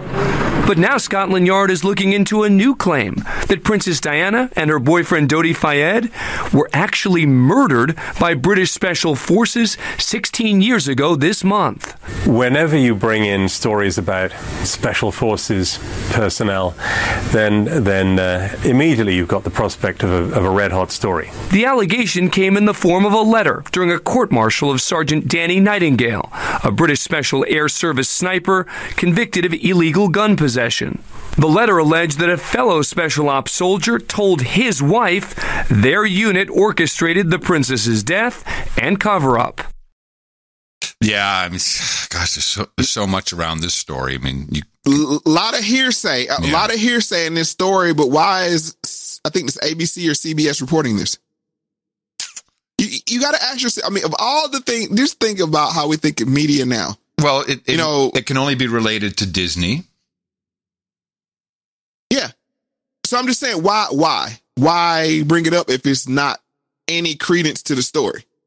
You know, um, Well, so no, this is my personal, um, my personal belief is that every little girl in the world, probably almost, uh, receives this MK Ultra programming from a very early age with Yes, Cinderella, with uh, you know the, the the frog and the princess, Princess and the Frog. Yep. Um, um, and Meghan even herself referred to the Little Mermaid. Uh, which where- I would say this, that was a drop of the ball. She should have said, uh, the princess and the frog. But, well, but that makes or Harry was a it? Or was it? no, because when she said, "Oh, I lost my voice," um, Mm-hmm. so so you know that comparison, and these fairy tales are around for a reason. They are, and and They and- are. and it really only it only hit me when she said Little Mermaid. I'm like, oh my god! I remember my my daughter when she was young, and she had a the VCR TV combo in one, and every night Mm-hmm. she had to go to sleep with uh, Ariel. She's Ariel, okay, Ariel, and then she'd fall asleep, and I'd walk in, and I'd turn off the the the, the recorder, and she'd wake up. No, no, no, put it back on. I want Ariel. Every night she went to sleep with that. I was stupid. I was letting Disney her be programming MK Ultra. real. Yes, and I, I'm I'm guilty of it too. Mm-hmm. Um, when the first Tiana, uh, that was the Black Princess and Princess and the Frog, when that first came about, man, my wife went to like three or four stores looking for the doll. Yeah. And then we got the doll for my oldest daughter. Um, I think she was, yeah, about the time.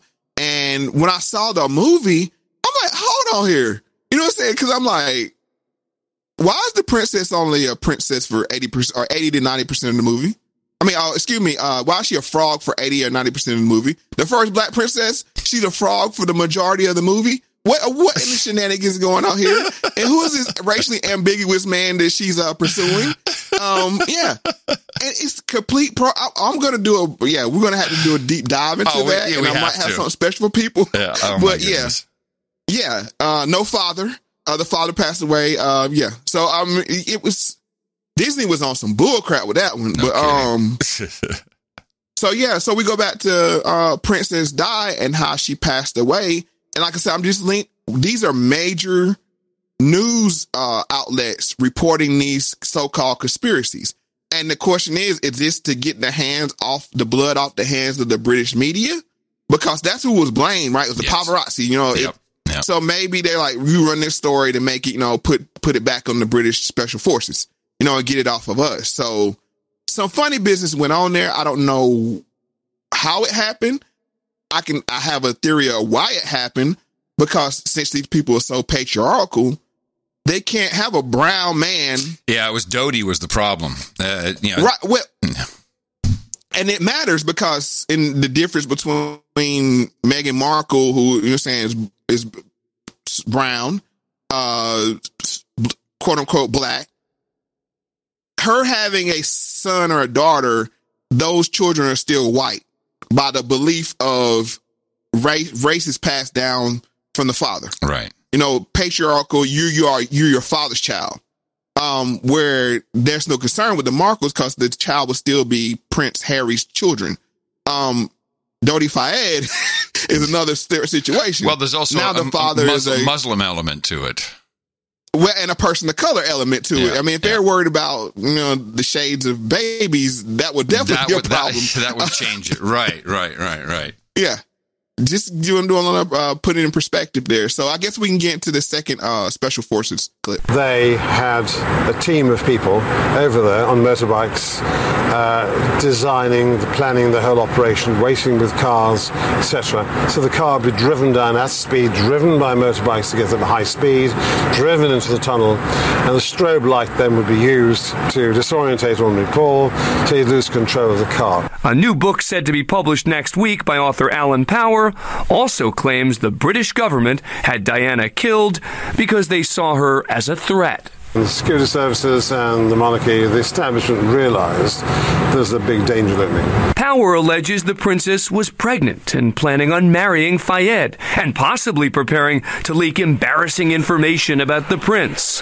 The problem? In 2008, after six months of reviewing every piece of evidence during a formal inquest into Diana's death, no evidence was found that she was pregnant or engaged or, of course, murdered. There was no conspiracy to murder any occupants of that car. Buckingham Palace has not commented on the allegations, and Scotland Yard is choosing its words carefully, saying that this is not a reinvestigation, but that they are just scoping the new allegation. Mm-hmm. Yeah, just scope, just scoping, just, scoping it, scoping Yeah, it out, so- scoping it out. Mhm. and all this is pertinent to where we're headed uh, back to the interview because what they when I said, uh, well, let's get first get to the point of Meghan Markle integrating to the to the throne. You heard her say that she's a real women's liber. Well, Meghan Markle has been a feminist since 12 years old. okay. My name is Meghan Markle. I'm 12 years old. Nick News. I hate my wimpy toilet bowl cleaner. Commercials, they do say a lot of things that most people don't even notice. Mostly like laundry and dishwashing commercials. The gloves are coming off. Women are fighting greasy pots and pans with Ivory Clear. When we first saw the commercial, I knew something be done because I was furious. Women are fighting greasy pots and pans. And I said, wait a minute, how could somebody say that? I think I'll write a letter. The president of Procter & Gamble, Procter & Gamble Company, Cincinnati, Ohio. Dear sir, last week at my school, we decided to watch the news for social studies. While through the channels, we saw a commercial for the new Ivory Clear dishwashing liquid. In the commercial, they said women are battling grease, meaning only women do dishes. When I heard this, the boys in my class started saying, "Yeah, that's where women belong in the kitchen." I really don't think it was it was very nice for the boys to say it. They knew it hurt my feelings. It makes me feel like they're going to grow up thinking that girls are less than them. You know, like boys are better than girls. So I was wondering if you would be able to change your commercial to people all over America. Thank you, Meghan Markle. Three months after Meghan wrote to the president of the company, Procter & Gamble changed the commercial. I'd forgotten this story. And I'm glad I'm glad you bring it up. Yep, now I I do recall this now. Oh, because that's where I, I didn't even know she was an actress. I heard, oh, that's where she came from. But even then, perhaps actress. You write the president of Pro- Procter and Gamble. Yeah, of course. And they said, what- "Oh, where's this little girl? Did she? we wanted to change the soap uh, commercial." And he's like, "Yeah, sure, go for it." Yeah, that's called marketing. honestly, I mean, we're gonna go. If we, we're already down the rabbit hole, so I mean, let's just go all the way. All right. If you have MK Ultra or MK Ultra esque uh, programming, these children, these programming, these children are programmed from an early age, and they're multi talented. Uh, they're groomed, and I'm not saying that they set her up to be the princess one day. That's not the point I'm making. There are thousands of these children. Yeah. You're saying floating about, and if they're able to move up in sports or entertainment, you know, they have ways of manipulating. And they, we've seen this throughout history, um, where um, celebrities have du- dual purposes. So I mean, it, I'm just not. This is not far fetched at all. No, it's not. But holy crap! I'd never, you know, of course, I'd never really considered any of this stuff. I've other, I thought I had other things to do in my life until this damn Oprah interview, and then it became real serious. And this is Nick News. I mean, this is this was on Nickelodeon News. Mm-hmm. So we we know about Nickelodeon, Disney, and the and the children, and the you know child actress, uh, actor and actress farm they have there. Yeah, and it and it and it goes by you know almost a program it's like they from 16, like 12 to 16, they're like children, adolescents. And then like soon as they're 18, they flip into these sexualized uh commodities. Yeah. So I'm just saying, I'm just, just putting it out there. I hear you, man. I hear you. Yeah, but um very interesting stuff. So I'll bring that up to say, okay, we have the first black princess uh, she happens to bump into Harry on a blind date. This is the narrative. She happens to meet Harry on a blind date and just so happens to be a cousin as well. She's the American actor who won the heart of a prince. But when it comes to Meghan Markle, here are some interesting facts that you may not know. First up, Meghan and Harry are distant cousins. An investigation found that the couple share a 15th century ancestor, the High Sheriff of County Durham, Ralph Bowes. Next, Meghan is the first American to marry into the royal family in eight decades. The last American to join the British royal family was socialite Wallis Simpson in 1937. Did you know that Meghan is not her real name? Her full name is Rachel Meghan Markle, but she goes by her middle name as her stage name. And finally, this isn't Meghan's first marriage. The actor married film producer Trevor Engelson in September 2011 after seven years of dating. The couple split up in May 2013 and finalised their divorce in August of that same year. Okay. Yeah. So she shares so many similarities to the last Americans to marry into the uh, crown, uh, Wallis Simpson. Yes. But I just, before we go there, let's just back up for a minute. We're just talking about, uh, this is where math has to come into it. So you mean the first black princess works her way through social circles, meets the prince, and she happens to be related to him. This is like the Obama thing, you know, like being, yeah. when you see these things crop up, it's like, do they have a small pool of people that they choose from to say, you know, only these people can be uh that's the most into these heights? yeah, yeah that connection is so mind-boggling. Especially the fact that she's the real top to the throne not him. If you want if, if you want to if you want to look, if you want to look at it correctly yeah you're right. Damn. It's crazy. So Wallis Simpson do you want to provide any uh observations about her before we get into it? Because there's so many similarities between her and Meghan. Oh well, uh, all I kept seeing on uh, on social media was the the absolute comparison to Wallis Simpson. Even the dress that she wore uh, was uh, was in some ways certainly the cut, but also the pattern was similar. Uh, but yes. the whole idea of you know, uh, of course, this is what uh, the King's Speech I think was this story, which was a great movie. Yes, that's a great movie. And um, you know, it was like, hey, either you become the king uh, and don't marry her, or you uh, have to uh, get out, and you yes. you can't so, become the king. so, just to give a little background on Wallis Simpson, I have a little uh, background on oh, her. Uh. Wallis Simpson, another look at that woman. Bless the royal prince, Edward VIII, with long and happy years to reign over us. God save the king. It's one of those stories we thought we knew all about, but maybe didn't. Here's how it used to go. American divorcee Wallis Warfield Simpson, a woman of high ambition and low morals, seduces Edward, Prince of Wales, heir to the British throne, who, in the months between being proclaimed king and being crowned, gives it all up for her. Edward VIII's abdication speech may be the most romantic resignation letter of all time. I have found it impossible to carry the heavy burden of responsibility and to discharge my duties as king as I would wish to do without the help and support of the woman I love. The greatest love story of the 20th century. 75 years later, history is being rewritten. Sort of. First by Madonna in her latest attempt at filmmaking called W.E. for Wallis and Edward. Wallis, what's wrong? Lunch with your brother and sister in law. They are rather dull, aren't they? They'll never accept me. Right. So, a lot of similarities there. I'll say. American divorcee. Uh, she was labeled as a social climber as well.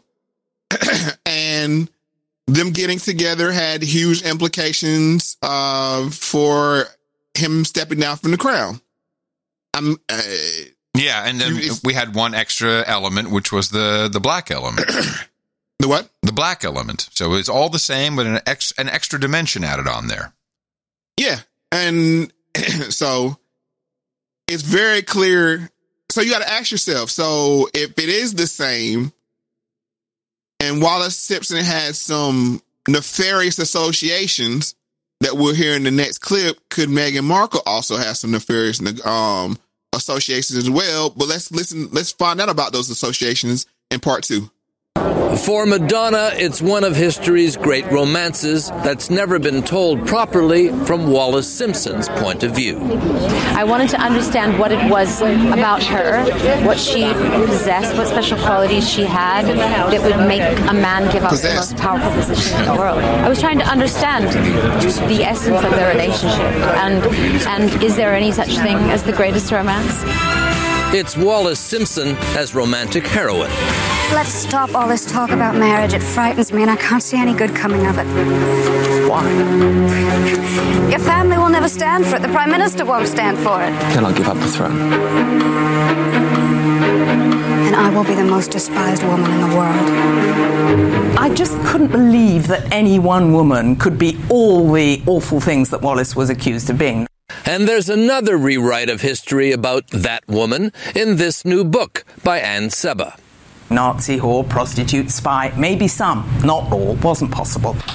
The reaction to the Simpson affair, this theory goes, was just an excuse to swap Edward for his more user friendly brother, who became George VI, now considered to have been a very successful wartime king. One of the currently held views is that, uh, distasteful though she was seen to be at the time, that in fact she, at a very critical time in history, saved Britain from having the wrong king uh, by by creating the necessity for him to to abdicate. Hmm. That well, it doesn't quite fit in in this case. Which one? Well, that uh, that she she wasn't removing Harry from the bunch because he would be the he would be the wrong king. So that part is not is not there. Well, it's it's in reverse. Yeah, I'll say- I'll say that. Okay, let me lay out my theory. All right, so, yeah, please just do. so people can see where I'm going. Please do.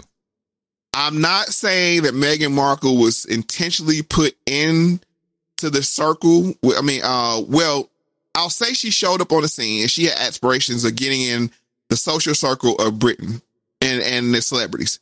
That was her goal, and I think just by chance she met a few people, was able to leverage that into getting in the circle uh, with Harry via uh, first her relationship with Lizzie and then with uh, Piers. She got in that circle and people like, holy smokes. I know her. Maybe we can uh, activate her. Yeah. Well, it, you activate her. She's a, uh, growing up in America as a princess, having all that that, that training, the activation, must have actually. This is pretty good. If we figure out how they activated her, we can activate any woman. Yeah. So what her activation was to uh basically affect make uh Harry want to leave. Right. You know, using her special skills, which we've laid out as her, her glamour, quote unquote. Yes. Supremely attractive. I mean, Yes. just by the numbers. Yeah. just by the numbers, she's. Yeah. But let's say, uh, okay, so they got in, and I think the queen was in a bad spot because I'm sure she didn't want her to him to marry uh, Meghan for several different reasons. One, c- of course, race. Two, that she was an actress, and you know how they feel about actresses. Yep. Um, it's she's not royalty, but they were put in a bad spot because, like, if we come out and say no to her and him now, It'll be played as race right away. Right. Mm-hmm. So let's use this in our advantage to bring in, you know, uh, a more culturally friendly aspect to the crown. Which is in you know, in light of uh, well, there's two things I wanted to say. Maybe jumping the gun a bit here. Go ahead. No, no, One no, is- go ahead. Go ahead. So uh, when we had the the Black Lives Matter Inc. riots uh, and peaceful protests uh, Mm-hmm. in the summer here, they also took place in Europe, uh, and and they they were called BLM, and so Amsterdam had BLM, uh, in London there was BLM. Uh, this has been bubbling up. Now, the only other thing I wanted to throw in the mix, which I realized, and I don't know if you've even thought about this, the training because I've also had a little bit of MK Ultra training, but I think this is this is universal most recently because there's been you know look there's been a lot of different royalty shows, a ton of them. It's almost like when you when you get um, before the first moon launch, the first moon mission. There were so many movies about going to space, and advertising was about going to space, and and everything. You know, hey, it's the new toothpaste, and Tang. You know, the the, the astronauts use it. Everything was was rocket oriented. What I realized the other day, and it wasn't until I was sitting with my good friend Mark, who's a a, a documentarian, and we were mm-hmm. talking about the Bridgertons, and I really like the Bridgertons, and he says I have a mm-hmm. real problem with that. I said, what? Historically, it's just incorrect. He's, and of course, he's coming at it from a from what he considers to be a true historical perspective. There were no Right. black earls. There were no black dukes. And then it kind of mm-hmm. hit me in this context. It's like, that, in fact, it's it's not even a discussion. Nowhere have you seen, oh my God, the, the Duke is black. That's wrong. So it's so familiar, I think, to the U.S. audience for sure, maybe others, that it's kind of jarring when you think, oh shit, wait, the, the royal families actually kind of don't want that, and it, it- you know what I mean? It's a it's a it's a brain twister. Well, we saw that's with Hamilton, the same thing. Same They- thing. Yeah, they yeah, yeah. rewrite Hamilton- this history, Hamilton, and we. Yeah. we saw the same thing with the uh, Madonna Yeah. top top top witch. Yeah. for lack of a better word. what did she say? I'm I'm rewriting history. Oh yeah.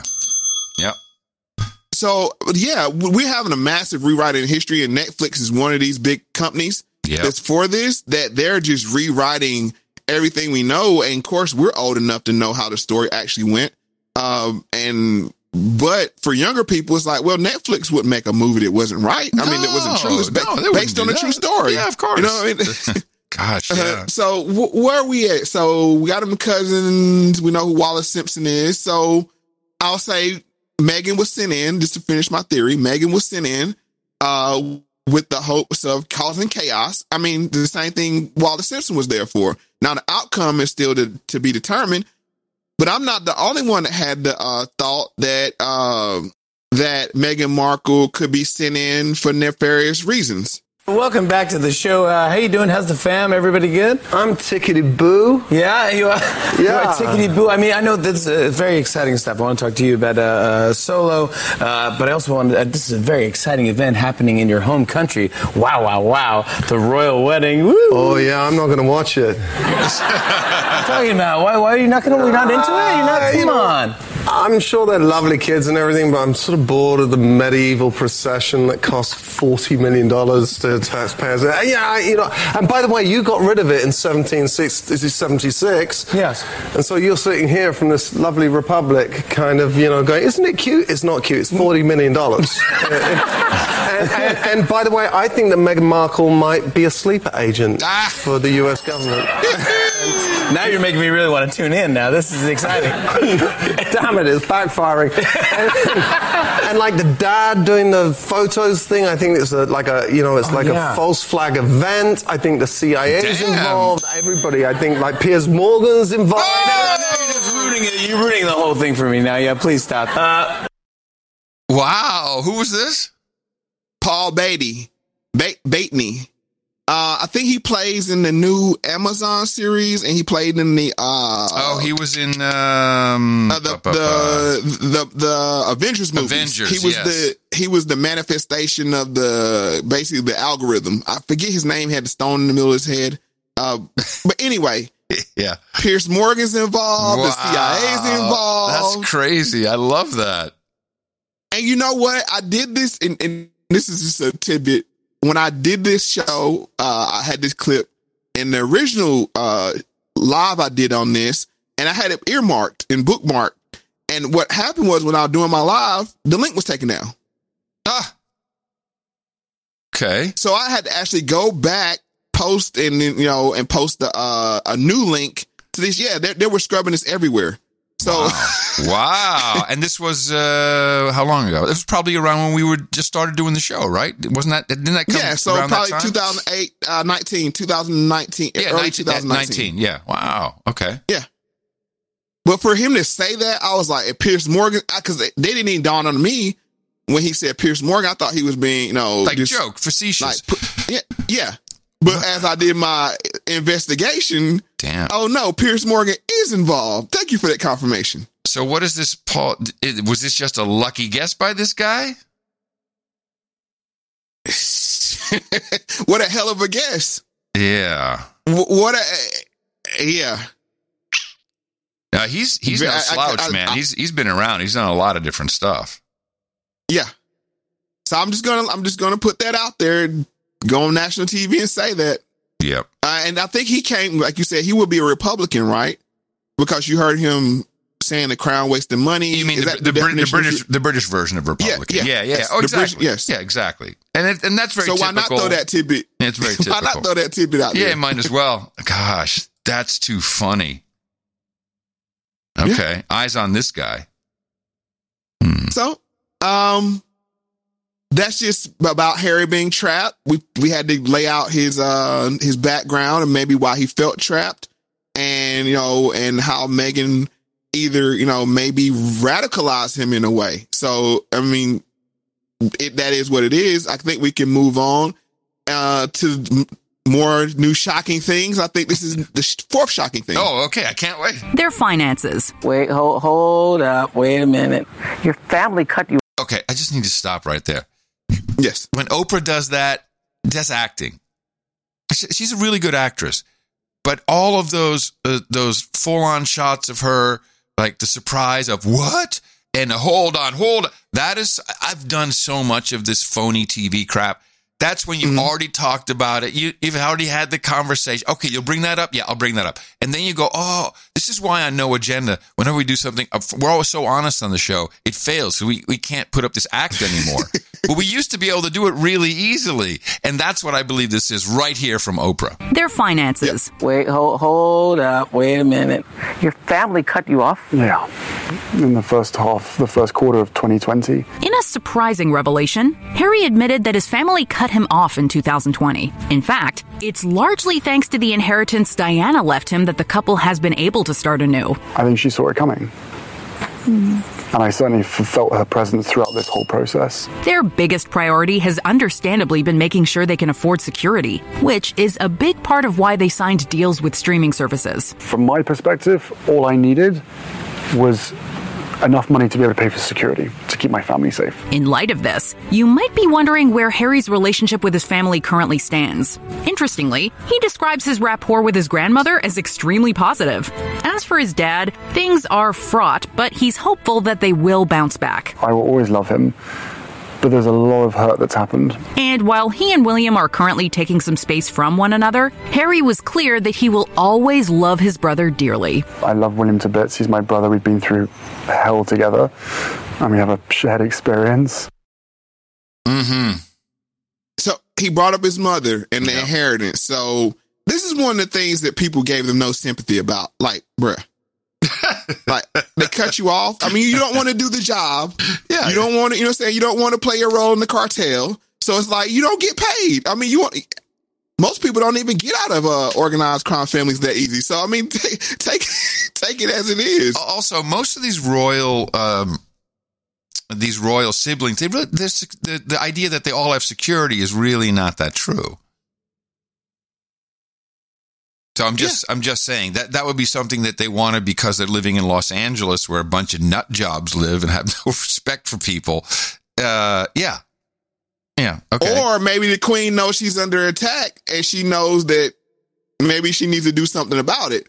And if you want to take it, if you want to take it there, uh, yeah. Well, you took Mr. it there. Harry, you n- took n- it there. n- false grandson of mine. Right. You might have to feel the pain. And I- the reason why I say that the uh, queen is under attack, this very interesting RT uh, story came out about three, I think, a little while ago. It's not not too long, but I think they were laying the seeds, uh, the seeds of uh, up, th- up, uh, upending the throne.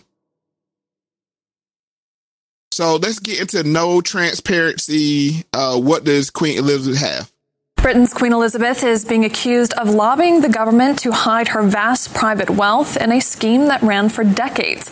The revelations come from National Archive documents uncovered by The Guardian and date back to the 1970s. The Queen allegedly persuaded the government to make legal changes exempting firms used by heads of state from transparency procedures.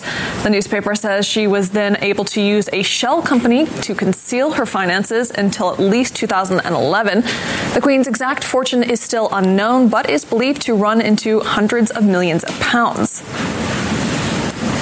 According to the files, Buckingham Palace's legal team used an obscure procedure called Queen's Consent to get the changes through Parliament. It allows the monarch to see bills in advance and withhold approval if the content affects Crown interests. But Buckingham Palace rebuffed the allegations, claiming the use of Queen's Consent was standard practice. We spoke with former British Home Office Minister Norman Baker, who thinks the secrecy surrounding royal finances has no place in a democracy. The royal finances are shrouded in mystery, quite deliberately so. But what we do know is that they are hugely beneficial for the Queen and her family. And that's uh, both improper, um, it's an insult in the democracy, in my view, but it's also one which is a danger to the royal family. Uh, the royal family would- would be well advised to amend these um, situations before they're forced to do so by Parliament. Yeah, I think these things are coming out to light more and more. Um, Growing up in, in the Netherlands and living there, and in and Belgium, another royal family, uh, and in um, in the UK, I was always surprised that people always just said, "Oh, the royal." They just they- you know, we, we pay them, we pay their salary, we pay them 12 million pounds a year so they can live there, but it's great for tourism. It's all just kind of ceremonial. And I always said, do you, do you really hear yourself? You're going to tell me that, that, that, that we're letting this little old lady, just as a ceremony, live in the biggest pad, in the best crib in, in London, right there in the middle, and, uh, and this, she has no power? Said, I don't know. I always see the prime ministers going there to the, to the queen to say, please, please, please. Oh, everybody goes there say please, please, please, except one person. You know who the queen has to bow to, Adam? Uh, will be the Church of England? The Pope. Yeah. When those two meet, it's the queen that's bowing. Right. So I'm just saying, we've seen how the Pope's been moving lately. Yeah. So I honestly believe who I would think if I had to, once again, if I had, there's a lot of speculation in the show. So, um, but we have to lay out the facts, just to, I mean, to string them together. And if I had to guess, this is the faction that wants to push the one world government in a new way. the the big tech, the the uh, UN, Mm-hmm. uh, the, the the the church. All of these people are on the same side. Yeah. And it's like the only thing standing in our way is this pesky uh throne. And if they can get rid of the queen, bring in the uh, the parliament, and then the parliament signs on to the U, uh, the UN. I mean, not the UN, but the uh, the EU. Excuse me, I said UN. The EU. Mm-hmm. Then then everything's sold up. Yeah, it is. Well, and then we also saw some other issues because we have Canada, we have Australia, New Zealand, all connected. And, and not yeah. Oh, this is, uh, so in fact, this was actually an attack on the entire British Empire. This is exactly what it is. And who would have that kind of pull? I think it would be big tech. I mean, uh, it, Well, big tech would be the tool uh, for Yeah, the tool. for That's what I mean, the tool, yeah. yeah, yeah, that would be the tool. Yes, yes. And then we always say with Soros and those guys, I mean, we, we I don't want to throw Soros in it, but that ilk, and we always say Soros just drew the short straw. but you're the guy. Only, yeah, he he's the face guy, right? It's like, oh, Soros, like not me. But uh I think that's how it is. Is just that Dr. Bill, all those ilk is like we have to get rid of this patriarchy. We have to get rid of the queen, and what ba- what better way to do it is within the walls of uh uh Buckingham Palace. And throw some race in there because we already got some troops on the ground for BLM. That's the detonation point. Is is the race. Mm, yeah, yeah, yeah. So going back to Princess Di, we talked about the William uh, uh, William Wallace. Uh, I mean, excuse me, Wallace, Wallis Simpson, Simpson. dress. Yep. Yes, we talked. He heard him saying, "Oh, Princess Di was with, was with us through the whole process." That's conjuring. That's con- we talked about that with the say the name with the Black Lives Matter. The same Mhm. thing. Yeah. When you say dead people's name, it's a form of conjuring. So it's the same thing in here, and they take it one step further by wearing possessions of Princess Di. A teaser for Oprah Winfrey's interview with Meghan. Oh, oh my God. This is really weird, Mo. I just want to mention this. Uh, before I even played this clip, I noticed the Cartier love bracelet on her arm. And I didn't know it was, and I, I think that's the one that, you, that they're talking about. Yes. I I noticed it, and you know I noticed a lot of things about women's clothes and what they're wearing, but something stuck in my mind because I've held that in my not that one, but I've held these bracelets in my hand. Like, oh look, it's a, it's a Cartier love. It really stuck out to me for some reason. Anyway, that's just mm-hmm. me. Just you, you got to wonder sometimes is the subconscious rabbit hole just lurking deep inside of me all the time. A teaser for Oprah Winfrey's interview with Meghan Markle and Prince Harry aired Sunday night during 60 Minutes. Almost unsurvivable sounds like there was a breaking point. My biggest concern was history repeating itself. You've said some pretty shocking things here. The promo for Oprah with Meghan and Harry, a CBS primetime special, also shows Oprah asking Meghan, quote, were you silent or were you silenced? Oprah also tells viewers that she wants to make it clear to everybody watching that no subject is off limits. As seen in the preview, Meghan and Harry will have individual interviews with Oprah as well as a joint sit down. In a second preview, which also aired during the 60 Minutes broadcast, Harry says that he is relieved to have his wife to talk with because he couldn't begin to imagine what it must have been like for his late mother, Princess Diana, to have gone through this process by herself all those years ago. Harry says, quote, it has been unbelievably tough for the two of us, but at least we have each other. And during their interview, Meghan is wearing a special piece of jewelry, a bracelet that belonged to Diana. It's the same bracelet that was used to help craft Meghan's engagement ring. People has learned the couple wanted Meghan to wear the bracelet during the interview so Diana could be with them. That's interesting. So, so Diana could be with them. Right. I felt like her presence was with us. Yeah, yeah, yeah, yeah. It was her money that I got don't want through. history to repeat itself. As if she knew it would be necessary. But he's saying, I don't want history to repeat itself. What is he implying there? Death. I don't want Meghan to be killed. Mm-hmm. You know, that's why you need security. You're so right, Mo. Damn. And not only did they take her jewelry, Meghan Markle borrowed something else. Is Meghan Markle echoing Princess Diana's body language? the Duke and Duchess of Sussex are set to appear in a tell all interview with Oprah in a special called CBS Presents Oprah with Harry and Meghan, which is set to air on Sunday, March 7th. And now a body language expert is speaking out to the Daily Mail, claiming that the former suit star has similar body language in the new teaser clips to Princess Diana's expressions in her now infamous interview with Martin Bashir back in 1995. Meghan's very subtle mouth smile in response to Oprah's dramatic claims does throw up hints of Diana's interview back in the day. But while Diana's sadness was etched in her face, Meghan's expressions looks far more enigmatic here, body language expert Judy James told the Daily Mail. Judy continued, commenting about how the 39 year old looked Sphinx like in the new clip. With the sinister sounding music swirling about their heads to build up the drama, Meghan is presented as a silent movie star here with only a few meager crumbs of hints about her verbal and emotional input. Oprah is in full on jaw drop mode though, using terms like silenced and unsurvivable, while Meghan sits sphinx like and beautiful, with only a head tilt and small swallow suggesting depth of emotion in terms of her responses, she told the publication. In another teaser clip, Harry speaks out about similarities between his late mother and his wife. I can't begin to imagine what it must have been like for her going through this process by herself all those years ago because it has been unbelievably tough for the two of us, but at least we had each other.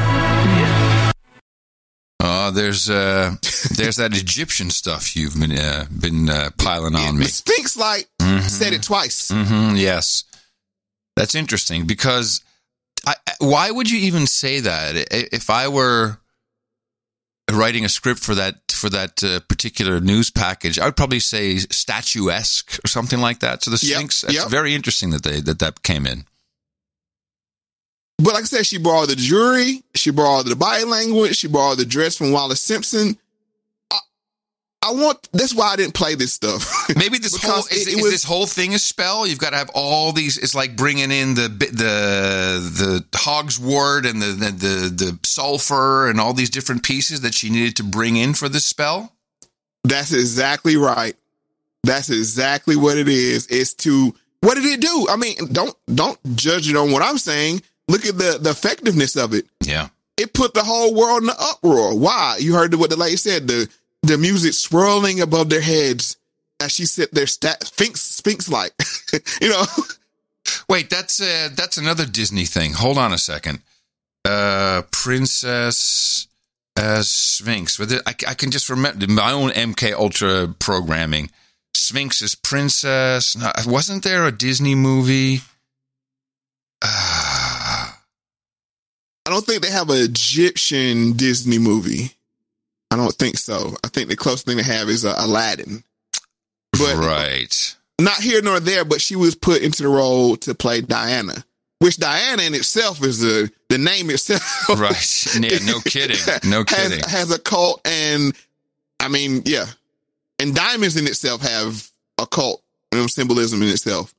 Uh, but yeah, so I think I, I I strongly believe that all this was set up to to conjure Princess Di Walling Willis, put her in the situation that way they could drop the next two biggest bombs.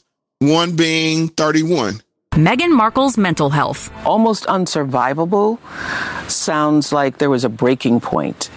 Yeah, there was. In an extremely honest moment, Meghan Markle revealed how the hate and vitriol she was subjected to eventually took its toll. Her mental health began to suffer as a result, and she started experiencing thoughts about taking her own life. But I knew that if I didn't say it, that I would do it. She described how she was denied when she went to a senior member of the institution for help. Similarly, human resources told her they couldn't do anything. Markle was scared, yet she was effectively ignored.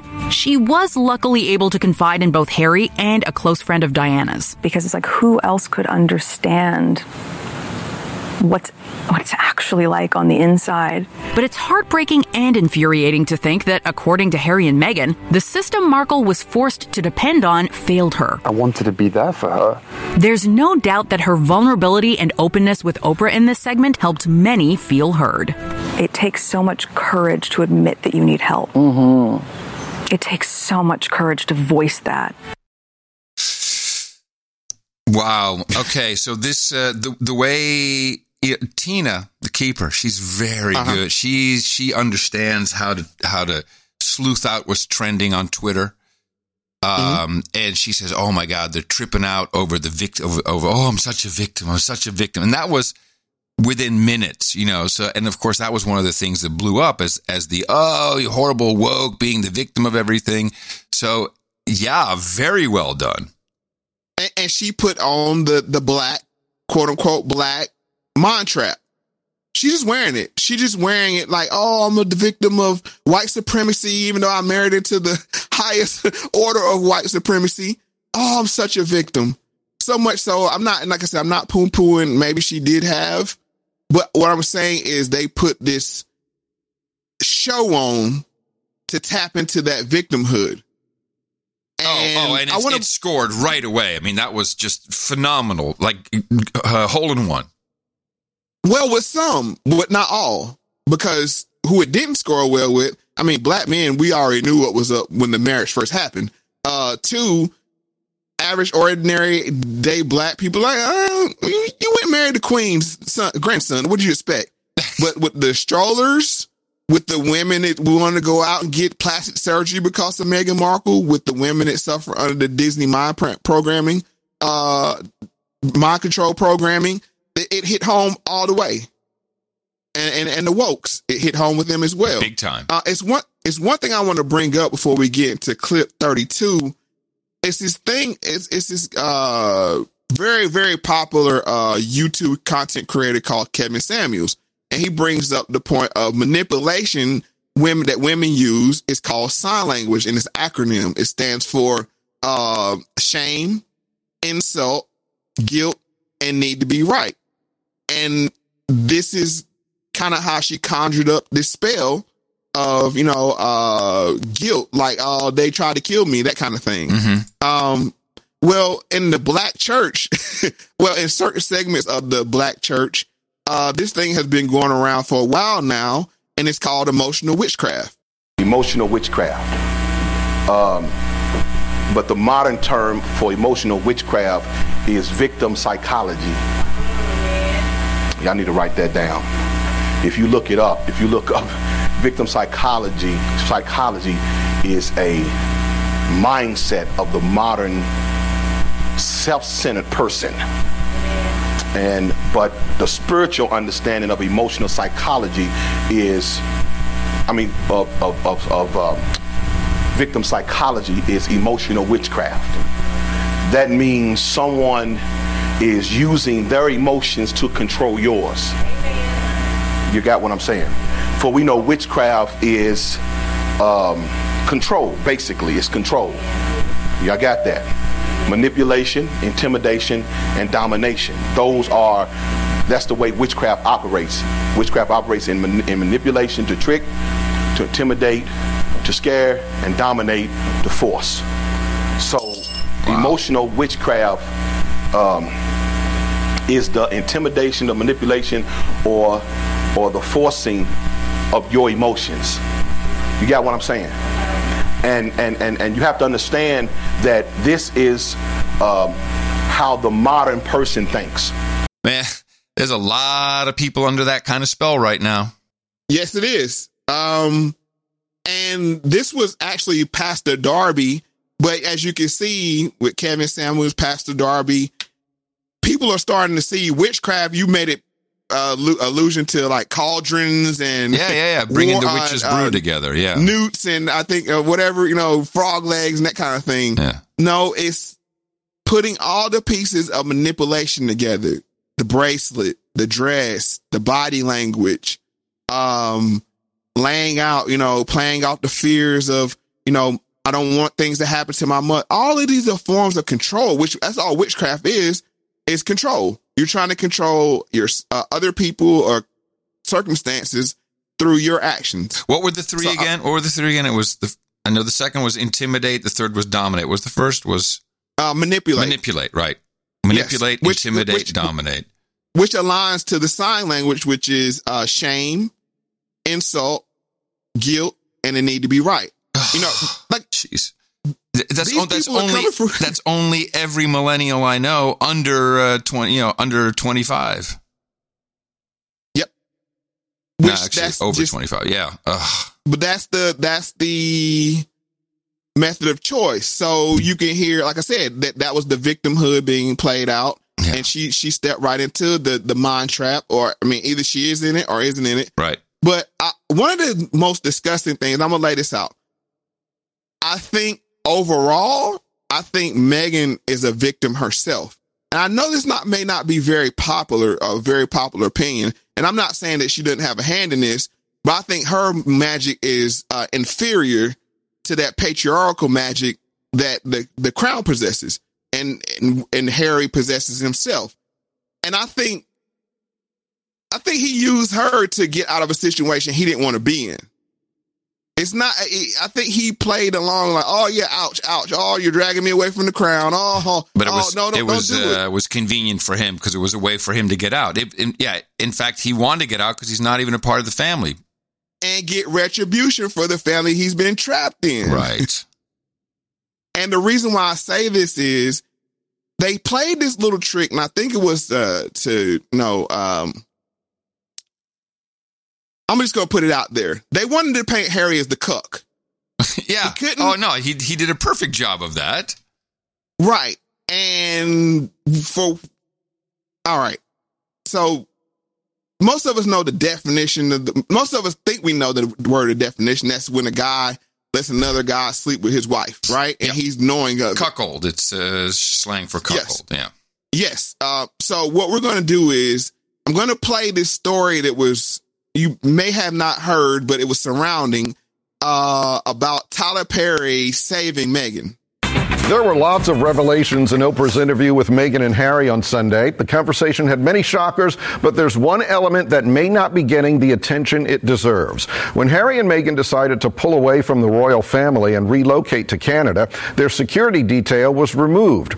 Now, they're high profile people with a new baby, and their new location was publicized in the media, so it had to be a bit scary for them for obvious reasons. Well, enter their friend Tyler Perry, who gave the family the use of one of his homes for three months and provided them with a security detail. He did this for no other reason than, as Meghan said, giving the couple breathing room to figure out their next move.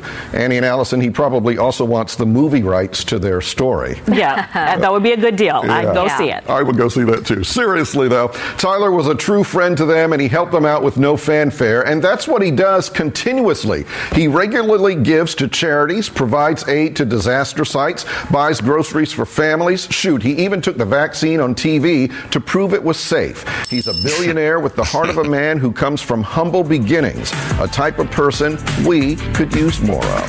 Have a great day. We'll see you tomorrow. Really, more like Tyler Perry. Yeah. Yeah. So I think Tyler Perry, and this is just my thoughts, my perspective, is the avatar, the male avatar of Oprah. Oh yeah, no, Oprah I can totally him- see that. To- yeah, she she uh, she deputized him. Yes. Tyler, give them your mansion, give them your jet. We're going to provide them security. We're going to secure the assets, bring them in.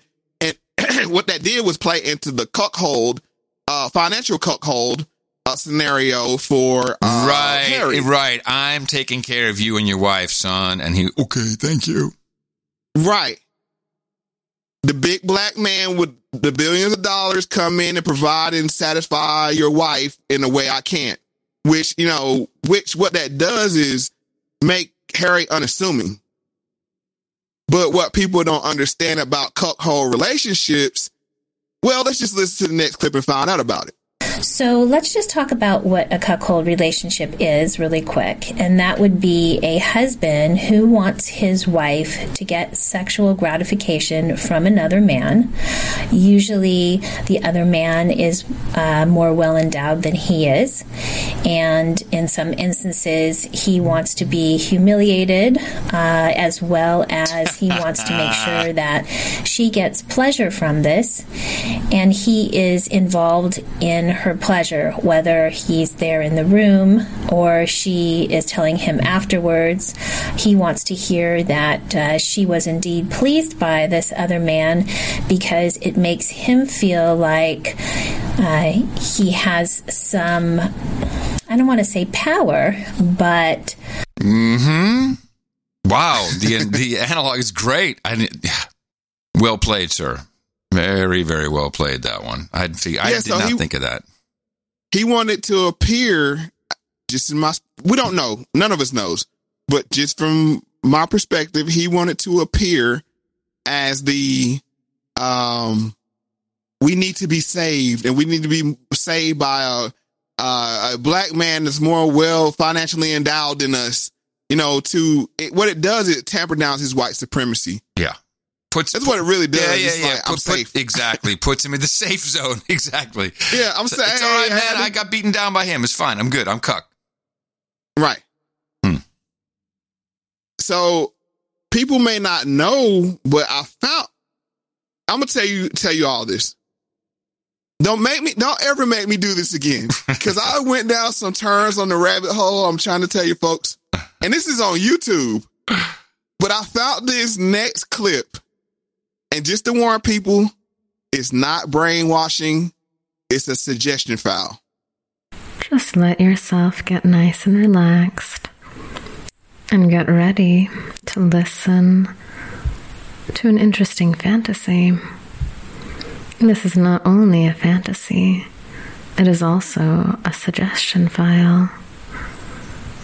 This hypnosis will plant some little suggestions in your mind. Some little suggestions. It will also open up some new places. But this is just a suggestion file. This is not a brainwashing file. What are you? What kind of sorcery is this, Mo? What are you doing? Bro, this is on YouTube. Wow. Okay, and and what what exactly happened to me listening to this? I'm just showing people the power of suggestion. And what this was is a suggest. I, I say I played the safest parts I could of how to become a cock, but it was from the well, uh, well I said it, but how to become a wife that, uh, of a cuckold. Mm-hmm. So I don't know if guys are planning this for their wife or what, but this was on YouTube. Wow, man, the things that the things they take off YouTube and the things they let stay is never ceases to amaze me. but the reason why I wanted to play this out as well is this feeds into this biracial thing as well of the narrative. Like I said, you love who you love. Right. No problem to me. My problem is mainstream media, presidential uh president and and, uh, and everybody else pushing this form of uh suggestion file wow. on, on people. Uh and I think I want to use that term from now on because it nudges you into believing certain things and and where this is important it I, i'm just gonna be one can, can you get the door i'm sorry Oh, we hold gotta talk about Yes, I've. Uh, okay, let me. Uh, here we go. Okay, are you in? Let's do this. yeah yeah please Okay, just us, Mo. Just us. I'll say it like this to protect uh the the, the uh people involved cock holding is made to seem like the person involved especially when it's a race race based that the black man is in power Okay, but it's okay. not. hol- hold on a second. Yes. Uh, there's an inc- and since the door is closed. Yes. You just said that, and I went bing. Okay. There's a, a there's an entire category of porn of uh, white couple black man cuckold situation. Yes. Okay. So, and and that so that is a real thing. that is a real thing, but what I'm saying is it's portrayed as the man being procured has the power. But what it really is, is the man that sets it up to bring this second man into his relationship and to uh, use his wife up. Okay, so what you're saying is this is really Harry's in control. This is just the tactic that he's using. Okay. Yes. I got it. I got it. But it, but it's sold as um the well endowed man is in power, you know, and and it's really not. It's the puppet master pulling the strings. And you and I say this as as an, an analogy to to what's going on now. It's um bow down to black men, black, bow down to black people. You know, Black Lives Matter. You right. Know, oh, okay. So the oh, right. So the analogy is you got to be a cuck because I'm bringing in this black stuff, but really I'm in charge. Yes. Got it. Okay. Wow. And I'll tell you how this plays out later, but we have to like we gotta gotta I don't know, man. We we need to talk uh listen to hear from some more producers. So uh I love new money. Well, hold on a second. Let me open the door because otherwise no one else will hear Please. it. All right. Now they can hear what we're talking about. Hey, guys. Hey, guys. I like Brandon Yes. money. I just I don't want any money around me is not. I'd almost rather have a, a new one than a brand than an old twenty. Now, that's kind of dumb, isn't it? But there's something about new money that excites you. You like hundred dollar bills? Oh yeah, I like Oh. new money too. Oh, most beautiful thing on earth is a hundred dollar bill. I hadn't seen a woman as good looking as a hundred dollar bill. There's something about a hundred dollar bill that excites you. That's right. And pretty soon we'll be looking at some new money on Mo Facts uh, with newpodcastapps.com. If you have the Sphinx, coincidentally, the Sphinx app, you can already start streaming. I know. I said, believe me, I see the irony of that. Uh, you can already start streaming sats to it. Just look for the Mo Facts tribe. Uh, that's for the early, early adopters. But I'm just saying, new money is coming, and you're going to be a part of it. You producers who are still kind of uh, playing the old school way, but we love it when we uh, open up the Cash App and the PayPal. Here are the rest of our producers for episode 60 of Mo Facts with Adam Curry. Kendall Strahan. $48.25. A what's good, fam? An ADOS native of H Town, Texan, currently residing in northern New England. And to add, the first time donor. Episode 59 hit home. My father was an iron worker, and I became one also years later. However, I've learned to view it as a blessing and a curse just based on my experience in a small part. I believe it to be the American dream. However, after a work related injury, I came to realize I was just a number in the matrix. And the sad reality is that the world I thought would be here for my lineage has been long gone, fam. Keep doing what you do. This is my $3.06. Wow, that's kind of depressing. Yeah, and I got that last uh part. Uh oh no, I got you. I got you. Um yes, it, it is depressing. Um can we give some karma? I mean, yeah, no, I- that's exactly what I'm thinking. Then We got to. That's the most we can do. Yes, we got to do something here. Mo karma. It's going to be okay, Kendall. Rusty Becker, 4764. Uh, I appreciate the show. I recently got my brother to listen to his first episode. I told him to go back to the beginning, as your episodes are, for the most part, evergreen. Yes.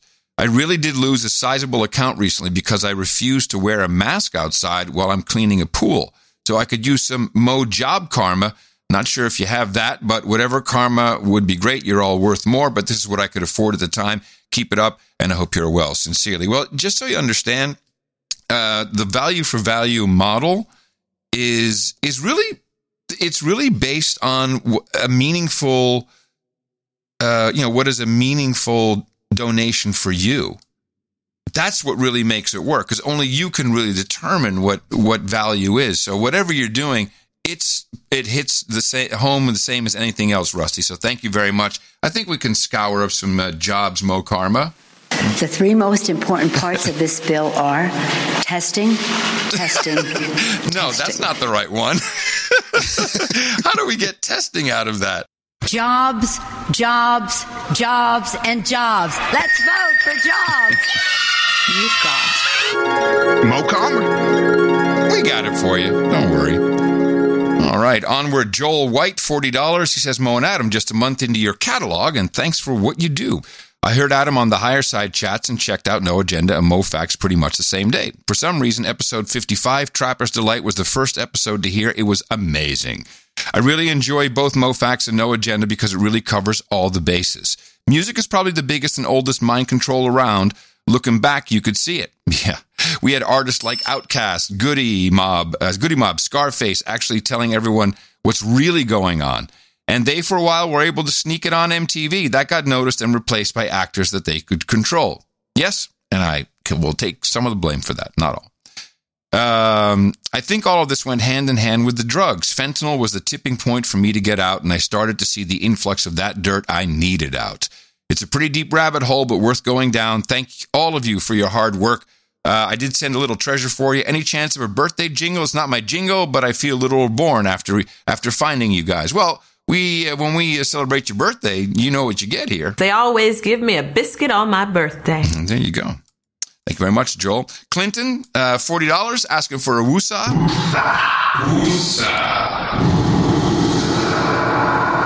Ah. Greg Firak, 3333 Magic Numbers says, What's up, fellas? I can't get enough of the show.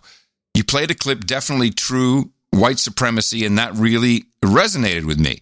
It's something I've felt but couldn't put into words. I've always felt they kept, kept us divided and pitted us against each other to prevent us from rising up and banding together to defeat the ruling class. Grace Slick sang, Feed Your Head. And that's exactly what this show does for me. Would love a little Mo Karma. Thanks, man. That is so true. You've got Mo Karma. That's why this show is pretty unique. Because we, we both have MK Ultra training somewhere, and still we could break through it. Right. 33 bucks from Farm Slave. I am but a poor farm slave. Nevertheless, here is the bottom of 66.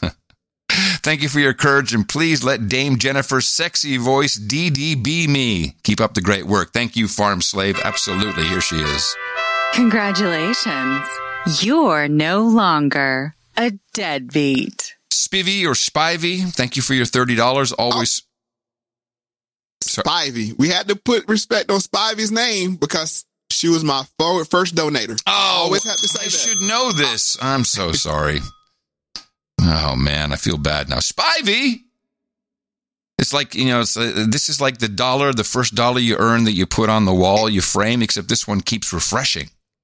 Yes, it's a beautiful thing. Thank you, Spivey. Always supporting, as Spivey says. Absolutely. John Harvey the third, twenty five dollars. Mo and Adam, thank you for this national treasure of a podcast. Uh, John Harvey, Nashville, Tennessee. Thanks, fellas, says uh, David Chalona with $25 donation. John Cornforth. Uh, my last name is Cornforth, right? Got that. Aloha, Adam and Mo. I'm still locked down here in Hawaii, effective on a COVID free island that's a suburb of Palo Alto. Yes. I kid you not. Zuckerberg is hiding out in his lair, plotting to ruin more lives via his algorithm.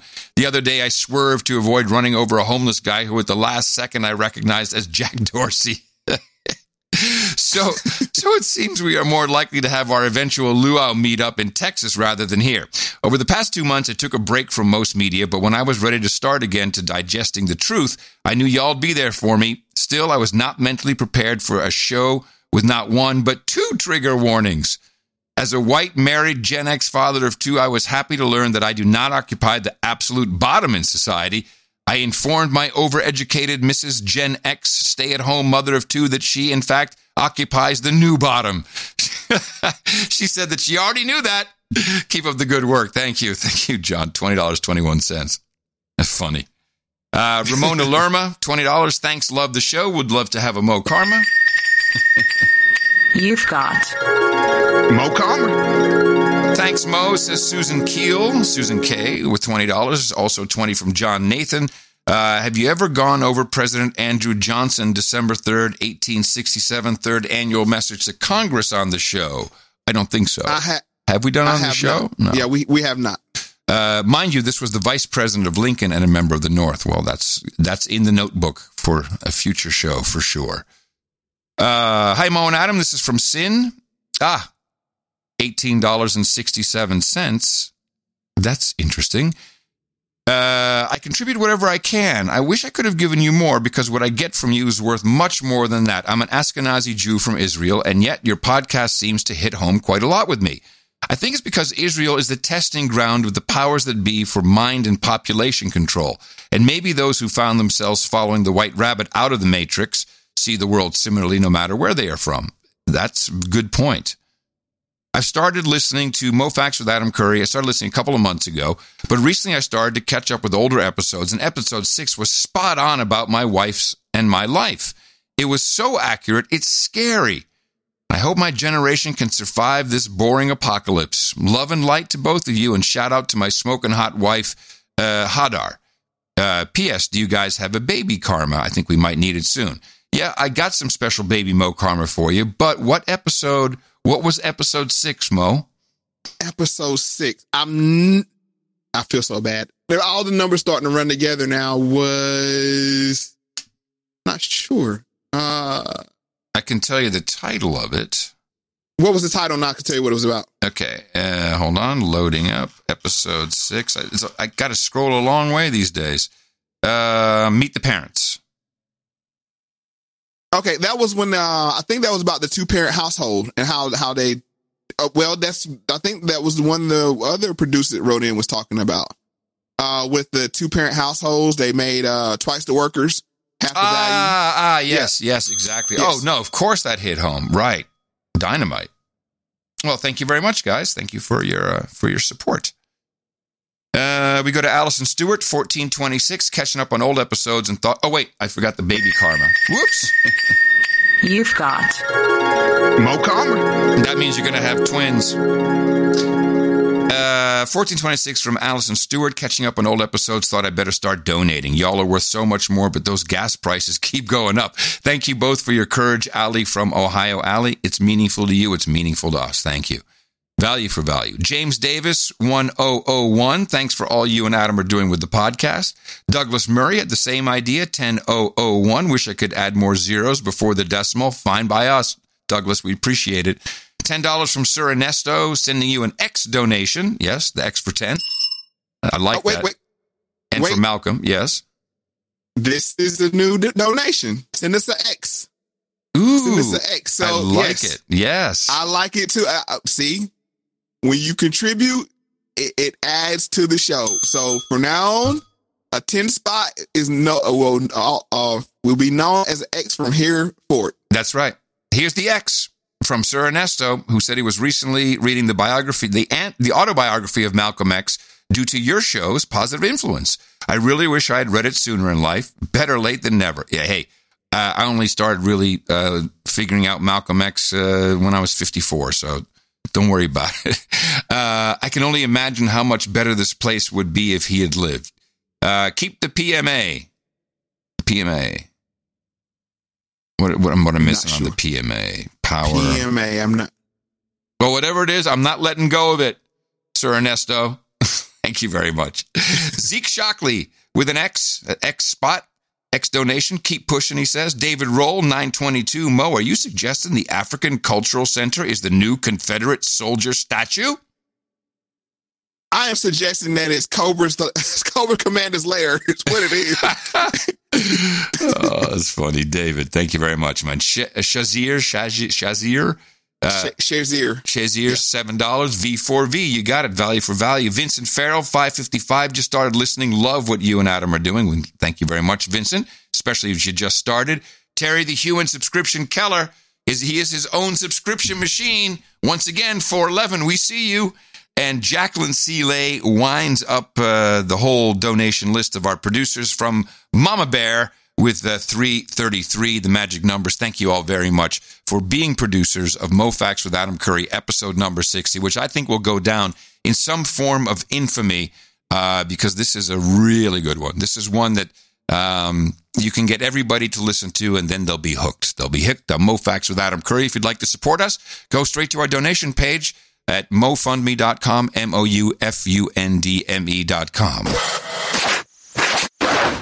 All right. I, I know people are like cuckolds, witches, glamour. It, it's, it's it's a wild ride, but just to expound on the cuckold thing again, I've used that metaphorically in the sense that we're seeing that um these so-called white liberals allow black people a certain bandwidth to make them feel shame and make them feel, you know, uh degraded you know, you, we seen the white moms making the the white kids bow down to the black women. Yeah. This is a form of cuckoldry, cucking. Let's just say it Yeah, like that. yep. This is a form.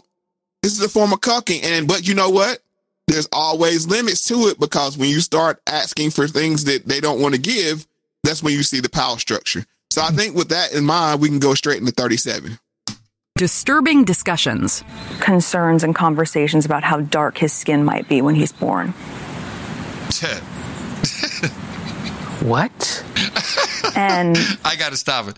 That was an act, man. That was. I have done that shot a million times. What? you're telling me that the that the he's in the Scooby van? What? please, please. Let's go back to that beautiful pregnant pause.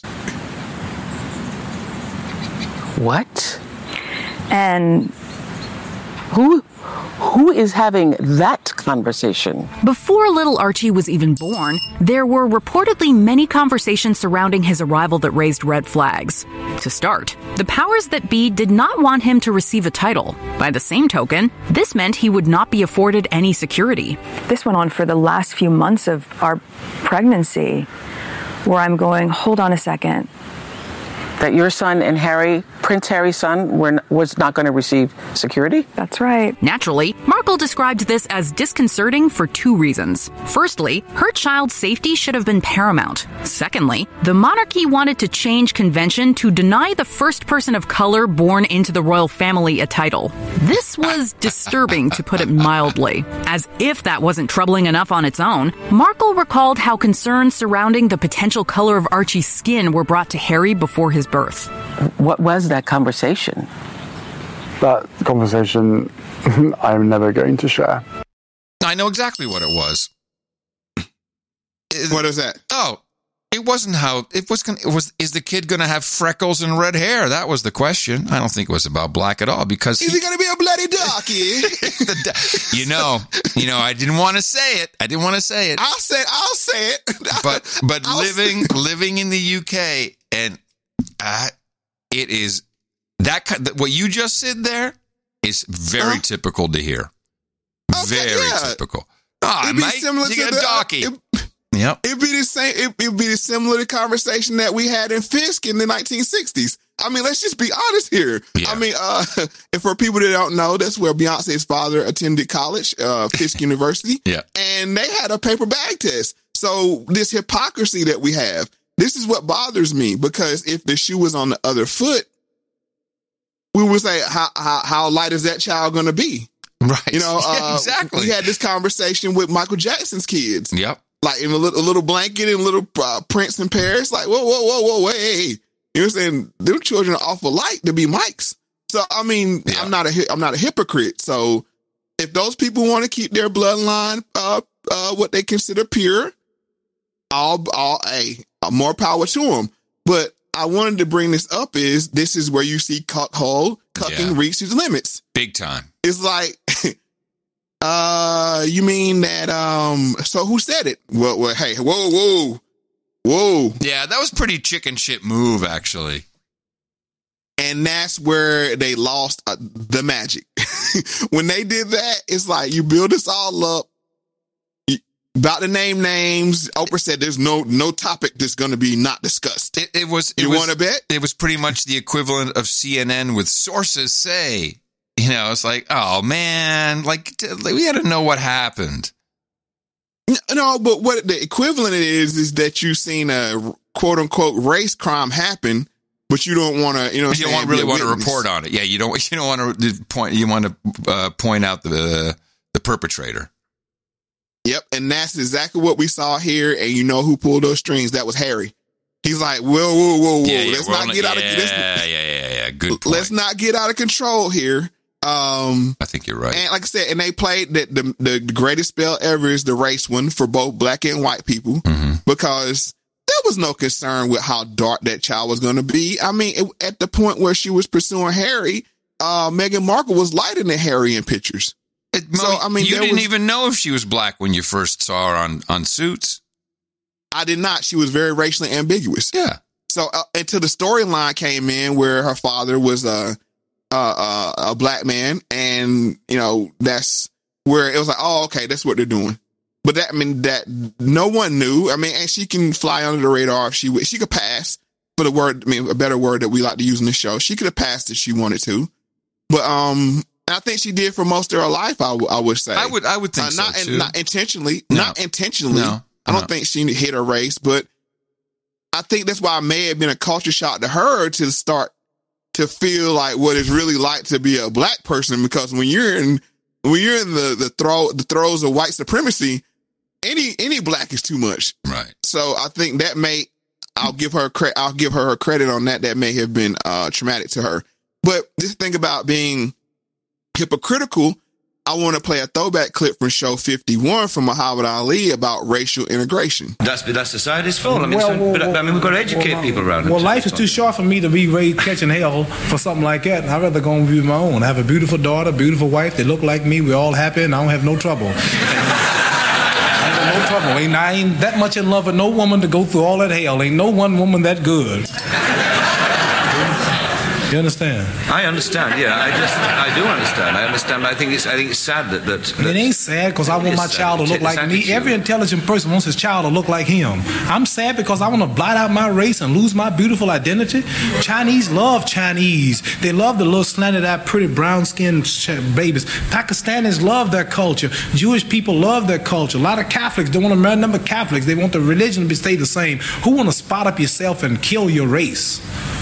You you a hater of your people if you don't want to stay who you are. You shame what God made you. God didn't make no mistake when He made us all like we I, were. I think that's a philosophy of despair. Despair. I really do. It ain't no Yeah? despair. Number one, can't no woman. Let me tell you something. Yeah, I want to tell you. Listen, no woman on this whole earth, not even a black woman in Muslim countries, can please me and cook for me and socialize and talk to me like my American black woman. No woman, and last is a white woman, can really identify with me and my feelings and the way I act and the way I talk. And you can't take no Chinese man and give him no Puerto Rican woman and holler about we in love and you emotionally in love and physically, but really they're not happy because she's gonna hear some Puerto Rican music, he's gonna hear some Chinese music, and they're gonna be clashing all the time. It's just nature. You can do what you want, but it's nature to want to be with your own. I want to be with my own. I love my people. That's all. I don't hate nobody. You know, it's interesting uh, when I tell when I talk with other people about our show, uh, our show, or or sometimes just my friend Mo. Um, and I say, yeah, he would really like for his kids to to marry uh, uh, to marry ADOS. He says if they don't, they don't, but he, he does, and and and it's like, oh yeah, there's they're always like, mm, yes, understanding. And I think, but you know, the hypocrisy is is so obvious that uh, if if you say, well, I you know, I'd really like uh, my daughter to to marry uh, you know someone uh, white. I mean, off to the gulag you go. that will be. But so, but that- it's what I'm saying is, it's clip. Yeah, no, and I appreciate it because it's really a message that people need to hear and need to understand that you know this is all virtue signaling. This is all bullshit. All of and you it. can see how old it is. That's, that's why I played the clip. Yeah, you can that's see great. That Yeah. that man was British, so you can see how old that self-loathing or or having to kowtow to you know whatever they think people want them to say. Yeah. Hey, I have no problem with the queen as far well, I got several problems with the queen, but as far as her wanting to keep or that family wanting to keep their bloodlines however they want to keep it, more power to them. Because if I didn't feel that way, I'll be a hypocrite. So that that part didn't bother me. Um, I was more bothered by this people trying to use this or weaponize this oh, of course. to make black people uh, to trigger black people, which it did some. Uh, and one being Mr. Donald Lemon. Oprah was speechless. Most people are speechless, but I have to tell you, I don't think Oprah, I don't think anyone who watched it, especially anyone, any person of color, is surprised that the British family, that there was racism there. That is what mo- the monarchy is based on heredity, hierarchy, a caste system, bloodlines. And so the, the whole institution is built on a racist structure. So there should not be a, oh my God, the British family is racist. Of course they're racist. That's what the entire monarchy is built on. The racism, the family that is supposed to be in that only by birth. And so far by birth, it's only been white royals on the British throne. That's it. So we shouldn't here- be like, oh my God, the British family's racist. Uh, yeah, the system is racist. You know, you say people weren't surprised, but Harry explained that he was surprised, right? That he didn't really see it until he had to see it through the eyes of Meghan Markle, through the eyes of a black woman who he loved. And then he said it was immediate being confronted with this, Don. That part was not surprising because, as we always say, that is what privilege is all about. If it doesn't, you don't have to deal with it, then it doesn't exist for you. Oh my goodness. they're giving Harry, they're copping out for Harry. No, no. You receive one of the best educations money can buy. You've been all around the world and it took for you to marry Meghan Markle to figure out that the the the crown and the, you know is set up off of um exclusion exclusion. Which, like I said, I have no problem with them. It's it, it, familial and bloodlines. If they want to keep it a Right, certain but, way, but but would you would you describe that as racist? No. That's my because problem. if that way, I mean, then I would be racist. Yeah, but then that- I would be racist. right. God. No, I mean, that is a conversation with my me and my kids. Like, look, hey, I love myself. I love you know what I'm saying vanity. It's like I said, this is not out of hate. This is I mean, I'm being honest with you. I'm just sharing with the world out of vanity. I love the way I look. You know, I picked a spouse that wasn't far off, you know, maybe in complexion, yes, but in features and everything else, not far off. And experience, that factors in it too, because this go to show you, she was ill equipped to uh to be uh ill ill prepared to deal with what's expected of that culture. Right. And that's what Muhammad Ali was saying. He was saying even a woman that shares the same this say melanin content as me. Won't understand him like an Amer- American a black American woman. Exactly. Yeah.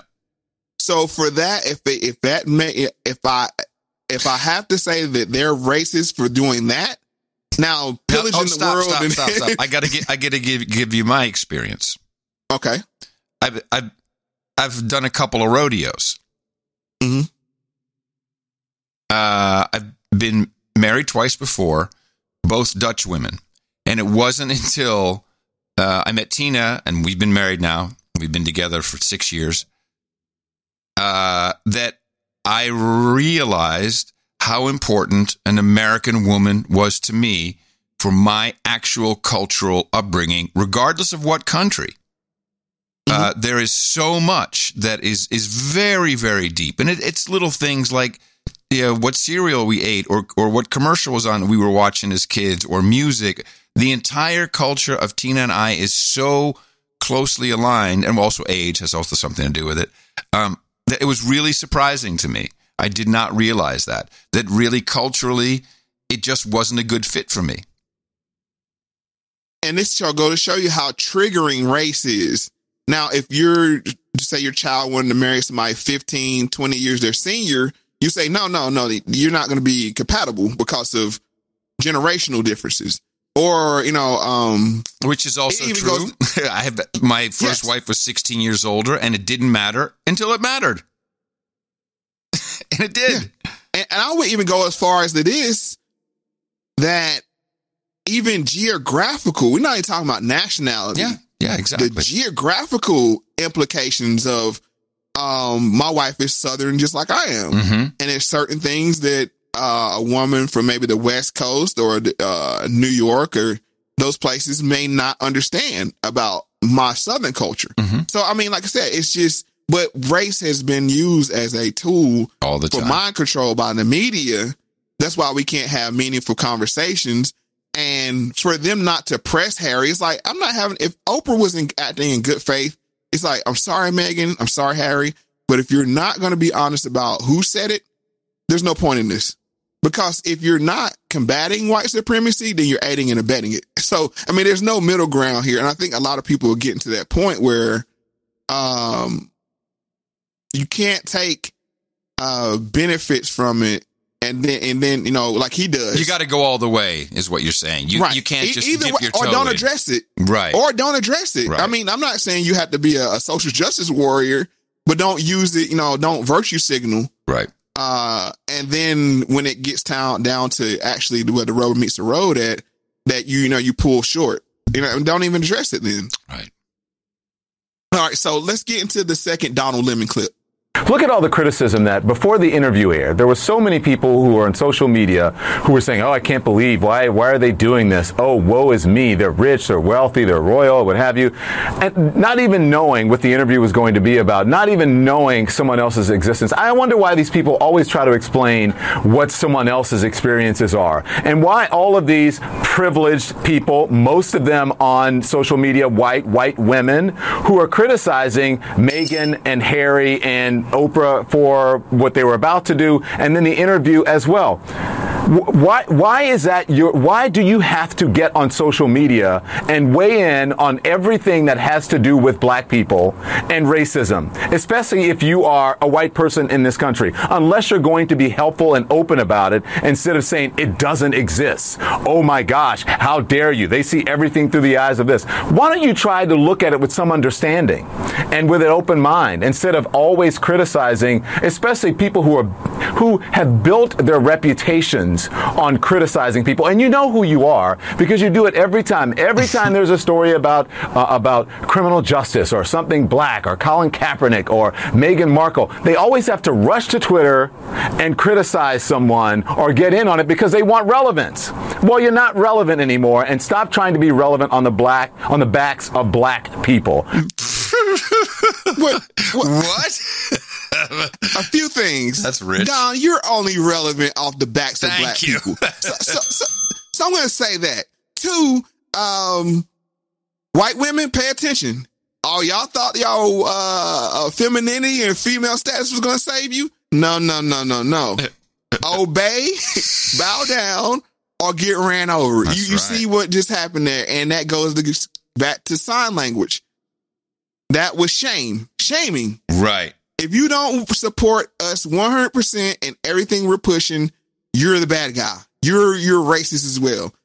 And the third point I want to make is that um you heard him bring up Meghan Markle and Colin Kaepernick. Yeah. This is the face of Black America now. Just let that just let that sink in for a minute. Wow, wait a Colin minute, wait a minute, wait a minute, wait a minute. He had to, he had another name in there though, didn't he? He had three names. Hold on, I just want to hear that again. You just blew my mind with that. Hold on. Their reputations on criticizing people. And you know who you are because you do it every time through the eyes of this. Why don't you try to look at it with some understanding and with an open mind instead of always criticizing, especially people who are who have built their Was that in the reputation Was it the end of this clip? I thought it was the end. Yeah, it was- it was the end, on yes. criticizing people, and you know who you are because you do it every time. Every time there's a story about uh, about criminal justice or something black or Colin Kaepernick or Meghan Markle. Holy crap! They always have to rush to Twitter. Wow. Wow. Damn. Of all the names he could have chosen from, Don Lemon, he's no stupid guy. He, I think he knows really what he's doing. He does. And what that lands to is what does Meghan Markle and Colin Kaepernick have in common? Well, hello. I'll let I'll let Shaun King explain it. ah, yes, Shaun King would know. there is this degree of even like light skin privilege and accessibility.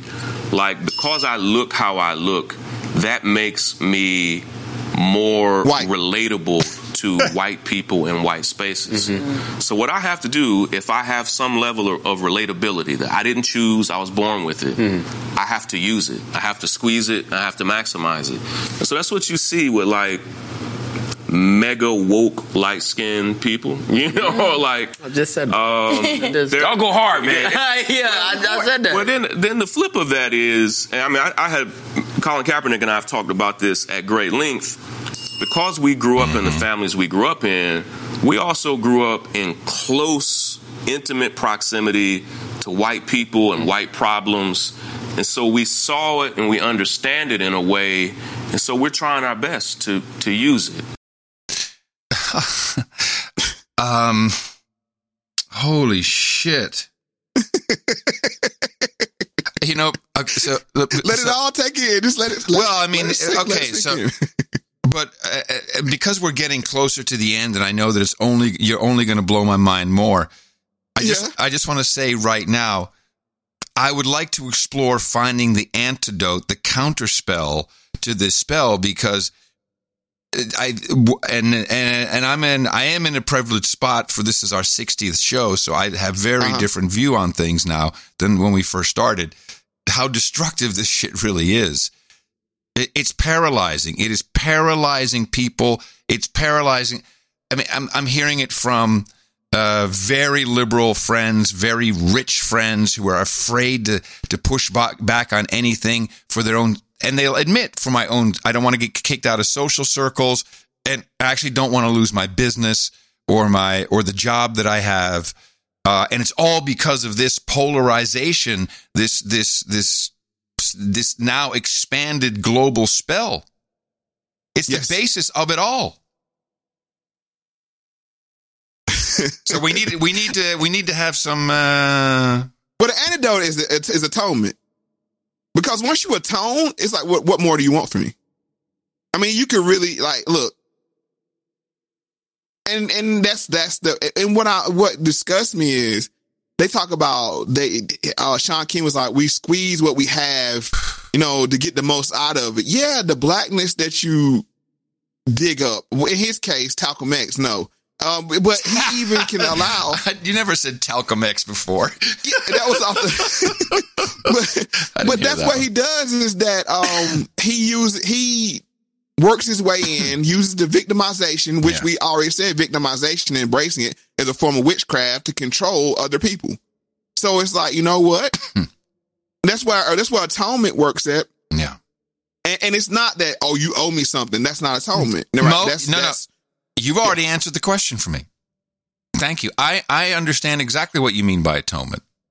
I and I think so far it's the best idea that's out there. And, and you say to them, just like I would say to Prince Harry, what are you willing to give up? Okay, your family's racist. Which one? Who? You know, that way you force people into saying, you know what, I really don't care about this topic. I'm just virtue signaling. Right. Fine. Okay, keep moving. But, you know, but don't come and play with my emotions and my people's emotions like Oprah did. And I'm, I'm holding Oprah accountable on this one as well as Meghan Markle. You knew what you sought out to do when you first went, went to, um, Oh, yeah, this is this is to do it. This was no surprise they just learned during this interview. Oh, what? Really? No, please. That, You mean insulting. Oprah didn't pull your collar ahead of time? It's like, girl, you know what you're getting into? You know what I'm saying? Like, Yeah. yeah. So I, I mentioned before that Harry was um, allegedly uh, radicalized, and this is I don't believe that. I, like I said, I think he used uh, Meghan, and she's a victim as well. She's a she's a victim and plays a role in it as well. But I just don't think she understood what was really going on.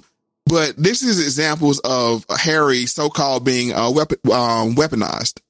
For me, it's awareness and and it's education and it's teaching. Um, you know, I I've had um, I've had a, a an awakening as such of my own. Prince Harry and Meghan Markle are honoring British Black History Month by speaking out about the issues facing minorities in the United Kingdom and around the world.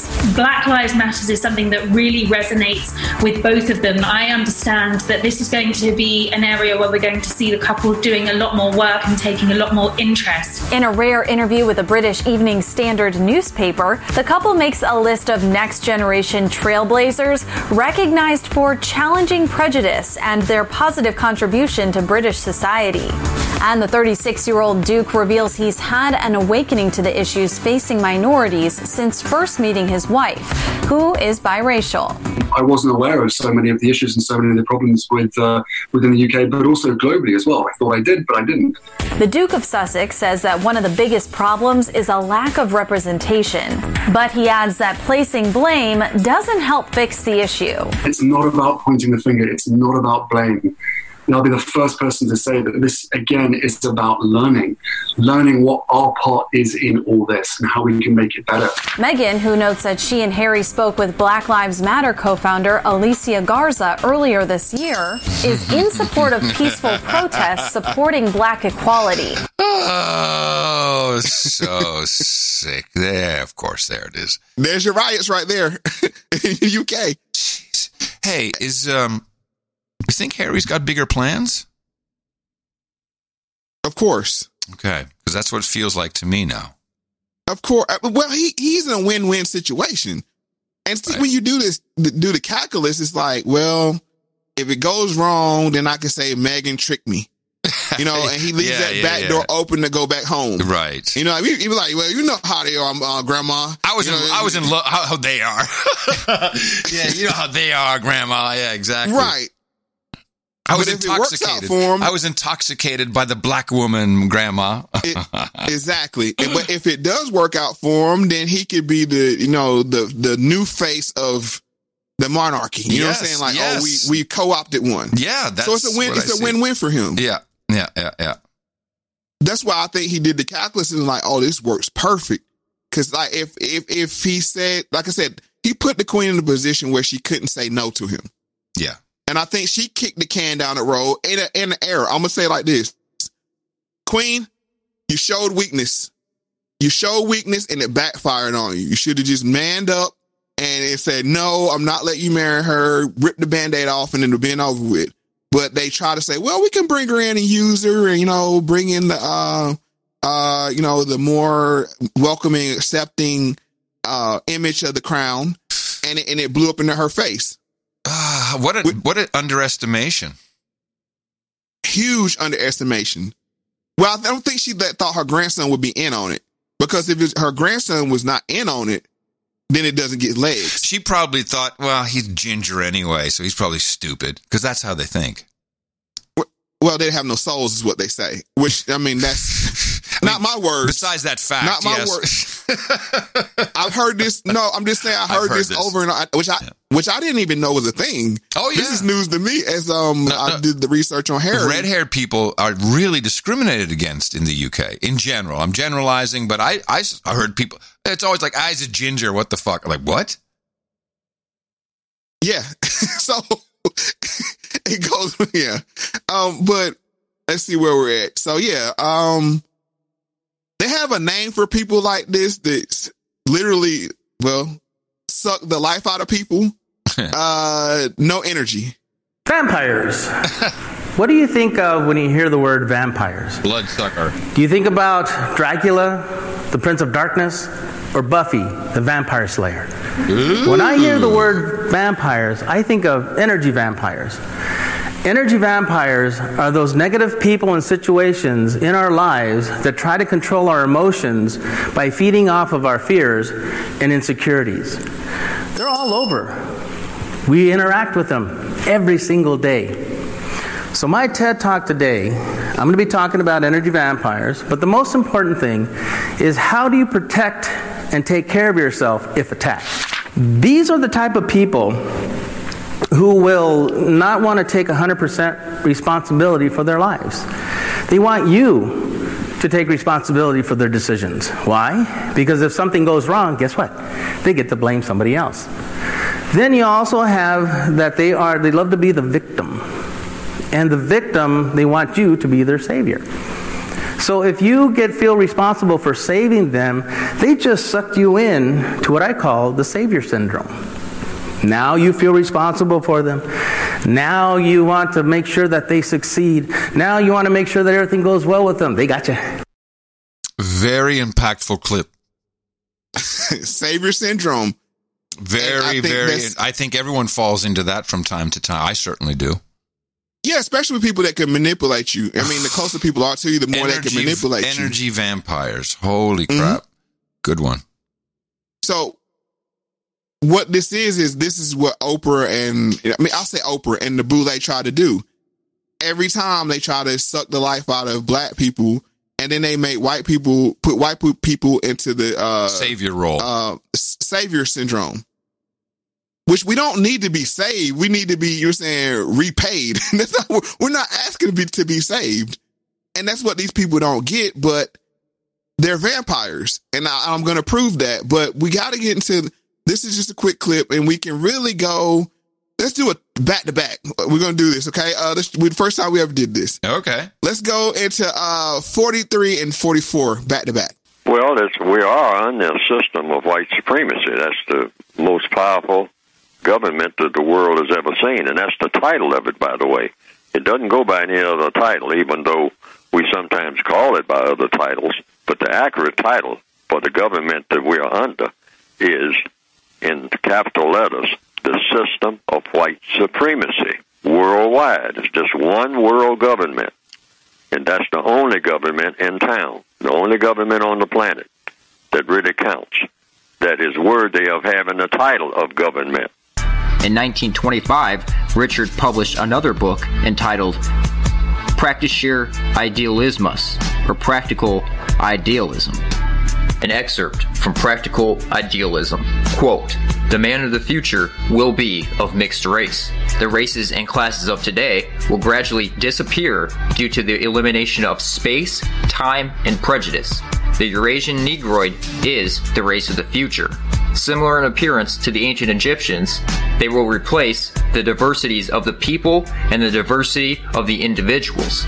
Instead of destroying European Judaism, Europe, against her will, refined and educated, this people will be driving them to their future status as a leading nation through this artificial evolutionary process. Insofar as Europe is Christian, it is in a spiritual sense Jewish. Insofar Europe is moral, it is Jewish. Almost all European ethics are rooted in Jewry. All protagonists for religious or non-religious Christian morality, from Augustine to Rousseau to Kant to Tolstoy, were Jews, of choice in a spiritual sense. Nietzsche is the only non-Jew, the only European heathen moralist. In the East, the Chinese people are ethnically par excellence. In the West, it is the Jews. Strength of character, paired with the sharpness of mind, predestines the Jews and their most excellent specimen to become the leaders of urbane humanity from the false to the genuine spiritual aristocrats to the protagonist of capitalism, as well as of the revolution. Now we stand at the threshold of the third epoch of the new times, socialism. Also, socialism is supported by the urban class of industrial workers, led by the aristocracy of revolutionary writers. This development, and with it the chaos of modern politics, will only then find its end when a spiritual aristocracy seizes the means of power of society. Richard Kalergi, 1925. the Kalergi plan, of course. Mix everybody up, keep all ah. blood pure. This the reason why I played those back to back is that's the system, and that's the play of the system. I believe is to mix everybody up except us. Now they have no culture. We maintain our culture. We bl- we maintain our bloodline, and we're the only exclusive bloodline left. That is uh, that's pretty meta. If you really want to change the world, that's really really meta. Now, just uh, I'm putting the Kalergi plan in the show notes uh-huh. uh, for everybody to find archive.mofax.com. Um, Yeah, and we talked about this on show nine, and I talked about it on the my previous live on Meghan Markle. And when I saw her, that was my whole premise that she was thought to be used. The, the queen thought she was going to be able to use her for the Kal- for the Kalergi plan. Yes. All the migrants coming into the country that will come under uh, rule, under um, British rule. Which, by the way, Angela Merkel uh, received the Kalergi Award several years ago for her work in bringing in migrants. The actual, Kal- there's an award. It's modern, the Kalergi Award. And you just heard this, guy, and that, what a, comp- that brings up two questions for me, Mo. So, so one, first of all, yes, and I and I think that's inherently. I understood this, and when I called you and I said we got to do this show, and thank you by the way for pivoting because I know sixty is supposed to be a potluck. This is kind of a potluck, um, but I appreciate you diving down the rabbit hole because it's been fantastic. Um, shoot, I was going to Two make this. que- you had two que- uh, you two had two- questions. yeah, two one points, is um, where does Hotep fit fit into this with all this Egyptian stuff?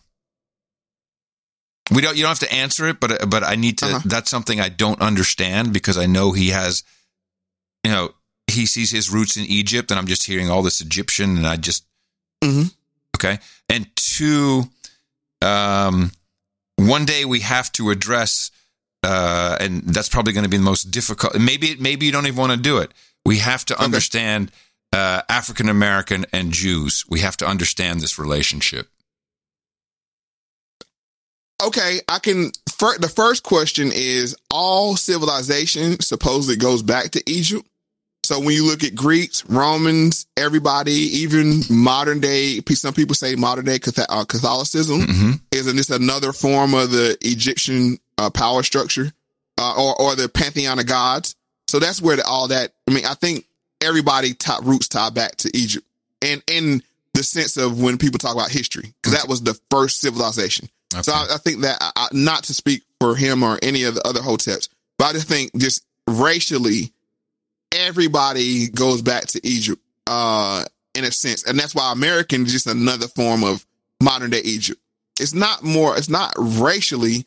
It, I mean, it, it can be. Not saying it's not, but it symbolizes the the, The power, the epitome power of structure, and power, Yeah. intelligence, Yeah, yeah. ingenuity, that, all that kind of stuff.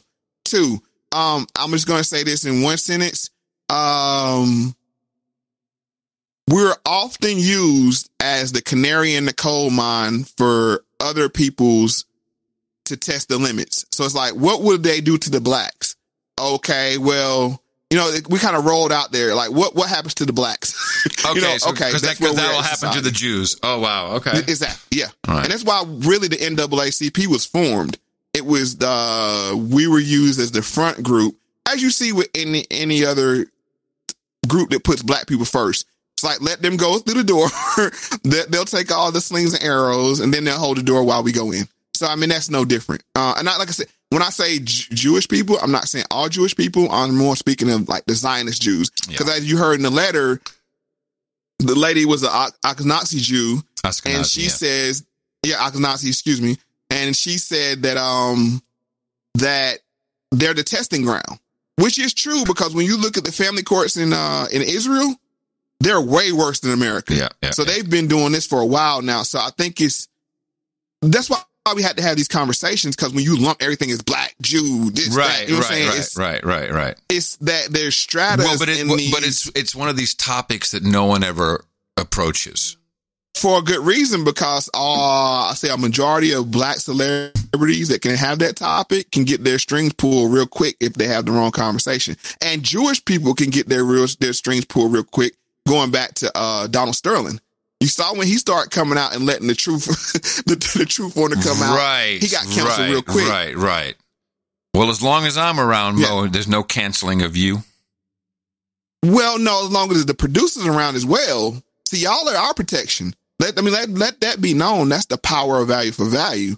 Is that you allow us to have these conversations uh, without fear of being, you know, canceled. I mean, of course, we can come here every week and have a conversation, Adam. But No, yeah, um, but I'm I'm so happy. I mean, you speak like a free man. I I am a free man, 100, percent and uh, we're getting you closer. we gotta gotta get you quit quit quit the job with the man, you know. But uh, yeah, it's beautiful compared to all Yeah, of these w- traps that people are in. It's so refreshing, and you know a lot about this shit. I'm always amazed. Like, oh yeah, give me give me slow down on some Egypt. Okay, I'll give you that. Holy shit, Mo. Well, I mean, because it's it's the same story. I mean, it's the same story being told over and over and over and over again. And once you start to see it, it's like, okay, that's that at play again. Yeah. And just to say that, and I'll say different people are having the same conversation because uh this is Alex Jones. He was recently on the Andrew Schulz and um Akaash Singh show, and he was lit.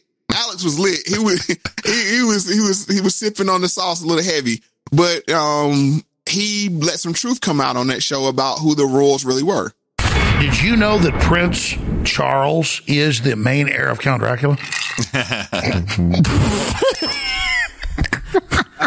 I know, I agree. That sounds insane. I bet you one million dollars. Bring that up, Jamie. If I bet Prince Charles, Count Dracula. Prince Charles is the heir of Count Dracula. Is that right? He moved in five years ago to Count Dracula's castle, and he lives with a group of homeless of homeless children in it. No, he does not. I swear to God. Prince Charles, Prince Harry's dad. Prince Charles, the heir of the throne of the dragon, Okay. is a Transylvanian According prince. to this Google search from express.co.uk, Prince Charles has distant kinship to Vlad Tepes, the 15th century Wallachian ruler, whom the n- Irish novelist based his Dracula. Hold on, hold on. Prince Charles, like the one that we all know. Prince Charles. Yeah, he's related to Count Dracula. Uh, now you really got me onto some shit. The worse things that you do, the more interconnected you are with these interdimensional beings. You have to commit these crimes against humanity to prove your cred with them. Yeah. Why do you have to prove your cred in that way? because they're damn demons. this is Alex Jones. If anything, is very consistent. He's never wavered from this message.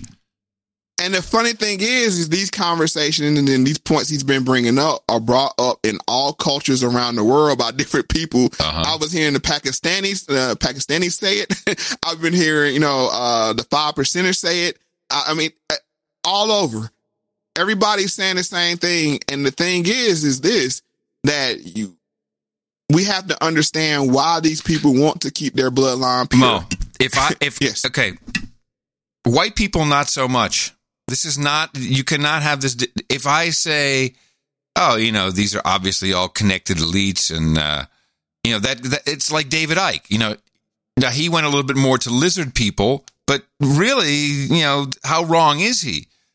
And he, uh, white people can't have this for some reason uh, that is all voodoo mo you know we, i mean if- generalizing but it's it's gotten it's not popular i mean i can talk conspiracy nut job stuff with anybody but if i start talking about well you know it's sorcery witchcraft like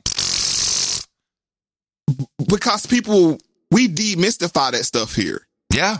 Like I said, people think now, don't get me wrong, there is some rituals involved in actual blood and sure like that kind of stuff. But the this is modern day witch fair. I mean witchcraft, excuse me. This is modern day witchcraft where they it's very emotional based. But well, I'll just say it like this. We have to think about what David Icke is saying and what Alex Jones just said. And, and, and I, like I said, I always are hesitant about bringing up the Bible. But in the Bible, it just says that we don't wrestle against flesh of other people and blood, but we, it's spirits that we're wrestling against. Mm-hmm. And that's what Alex was saying that you ingratiate yourself by doing terrible things to these dark forces. And the more you do it, the more you, you know, you ingratiate yourself with them. So we got to go to ancient aliens, man. Uh, let's go all the way there. Let's go Icke level. Let's go. Nag Hammadi, Egypt, December 1945. A farmer discovers a sealed earthenware jar containing 13 leather bound papyrus books. These books, now known as the Nag Hammadi Codices, were written by the early Christians known as Gnostics in the first several centuries AD. These mysterious texts contain the Gospels of Thomas and Philip, as well as other previously unknown secret Gospels.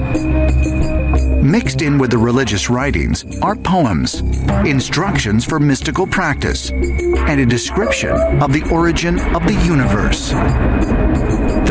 Shed a great deal of light on early religious issues, biblical texts, and biblical history. And but they made a mention of a very mysterious race of creatures that have become known as the Archons. We don't really know what the Archons were or even are. What's interesting is that there is a, actually a depiction and a description of the Archons looking definitively reptilian. They're very robot like, very machine like.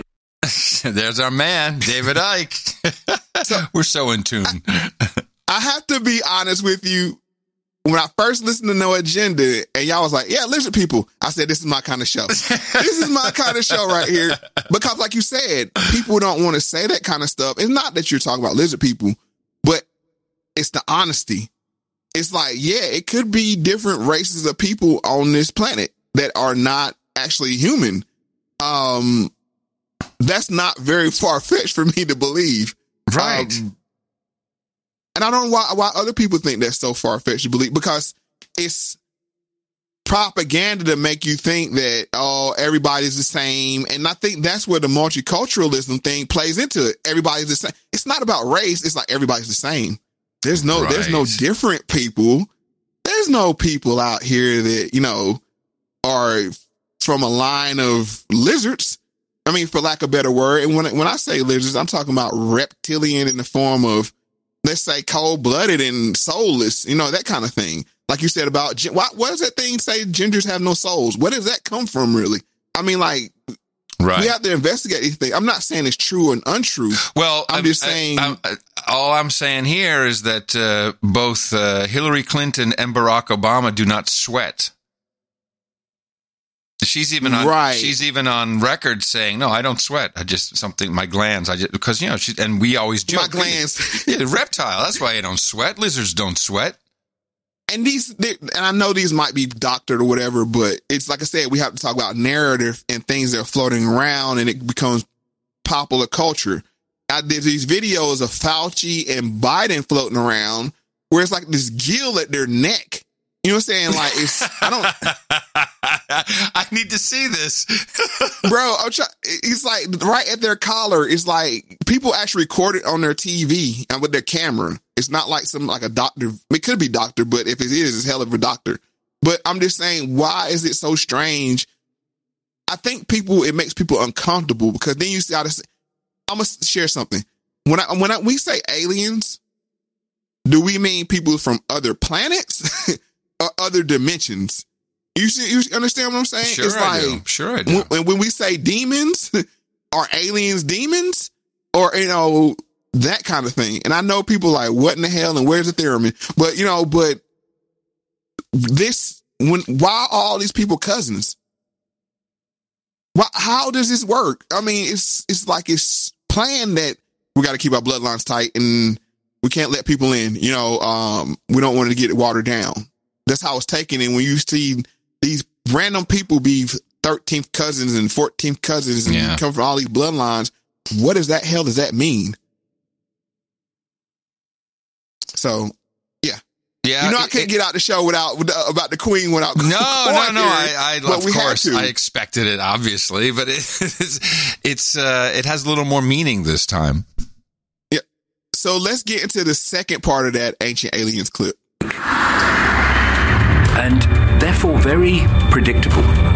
And given that you see the machine like nature of so many reptilian animals and uh, what have you in, in the human society, there is a correlation between the two and why, why the reptilian form is so common an expression of this machine like, unemotional, computer like mentality.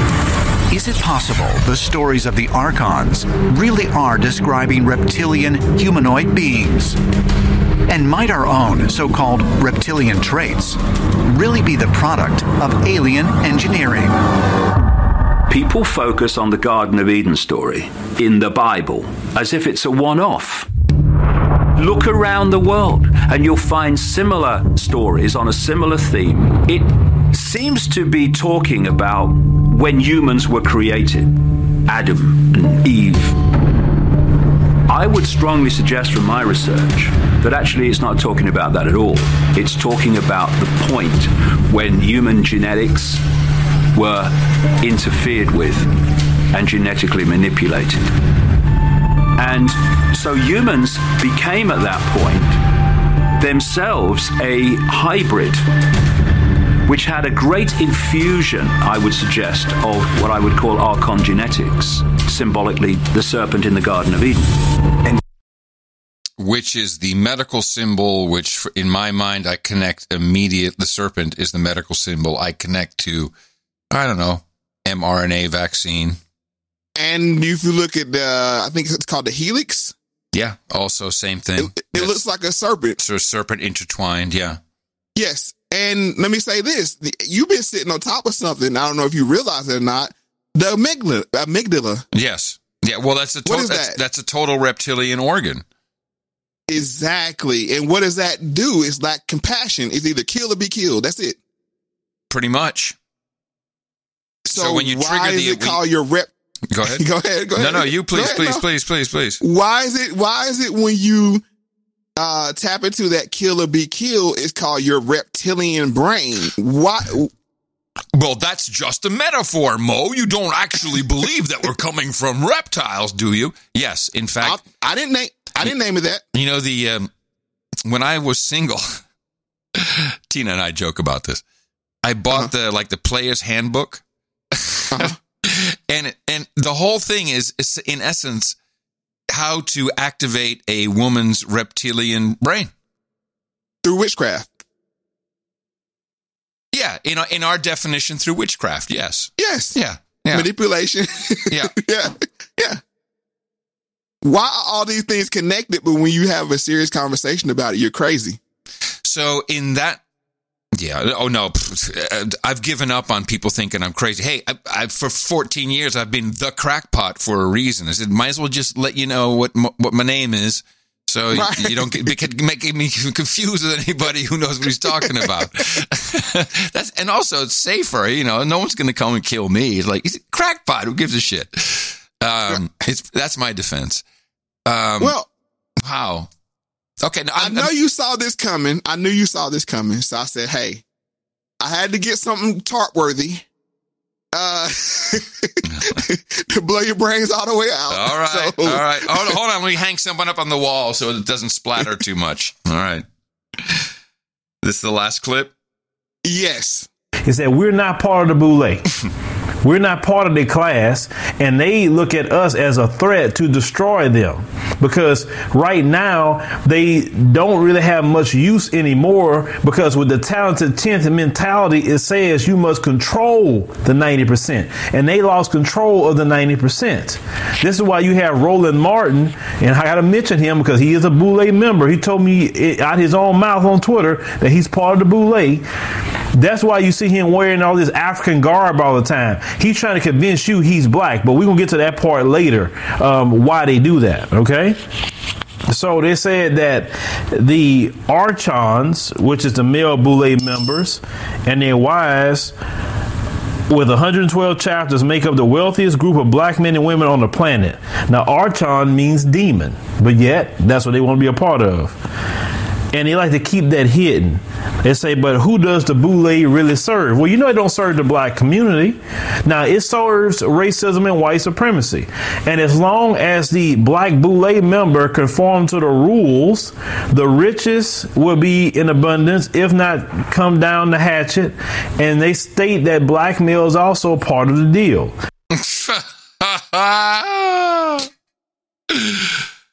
now, uh, why would the Boule call themselves Archons? And the lizard people are called Archons. Because they're the lizard people. They're the lizard people of black people. the Boule Yeah, is, you know how they say black men are the white white Yep. people of black people? Yep. The Boule is the lizard people of black people. And they're the ten they're the ten percent and, and I'll wrap on this. this is how powerful music is, and just go back a throwback to one, one of the uh, producers wrote in. Wu Tang Clan. One of the reasons they were so popular is they pushed this idea, and it's the five percent nation, and that makes they say that eighty five percent of the people are asleep.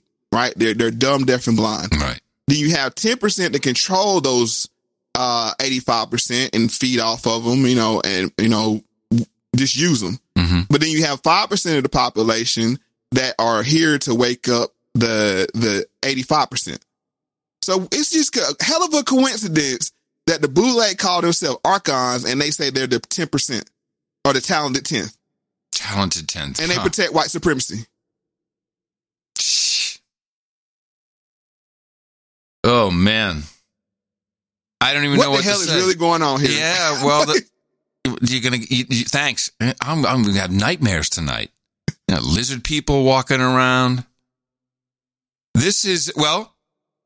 I love this. Uh, this is a good refresher course for me. A lot of things I didn't know. Um, I think bringing the cuck thing into it. I mean, it's great, great, great production here, Mo. You really uh, brought this all together. And I was thinking I, I didn't know how much I would learn, uh, but I did, and I did. And I pre- and I appreciate what you were saying about you know how we break this spell, what kind of uh, witchcraft we want to use. You know, as we continue to do this show, let's continue to think about that.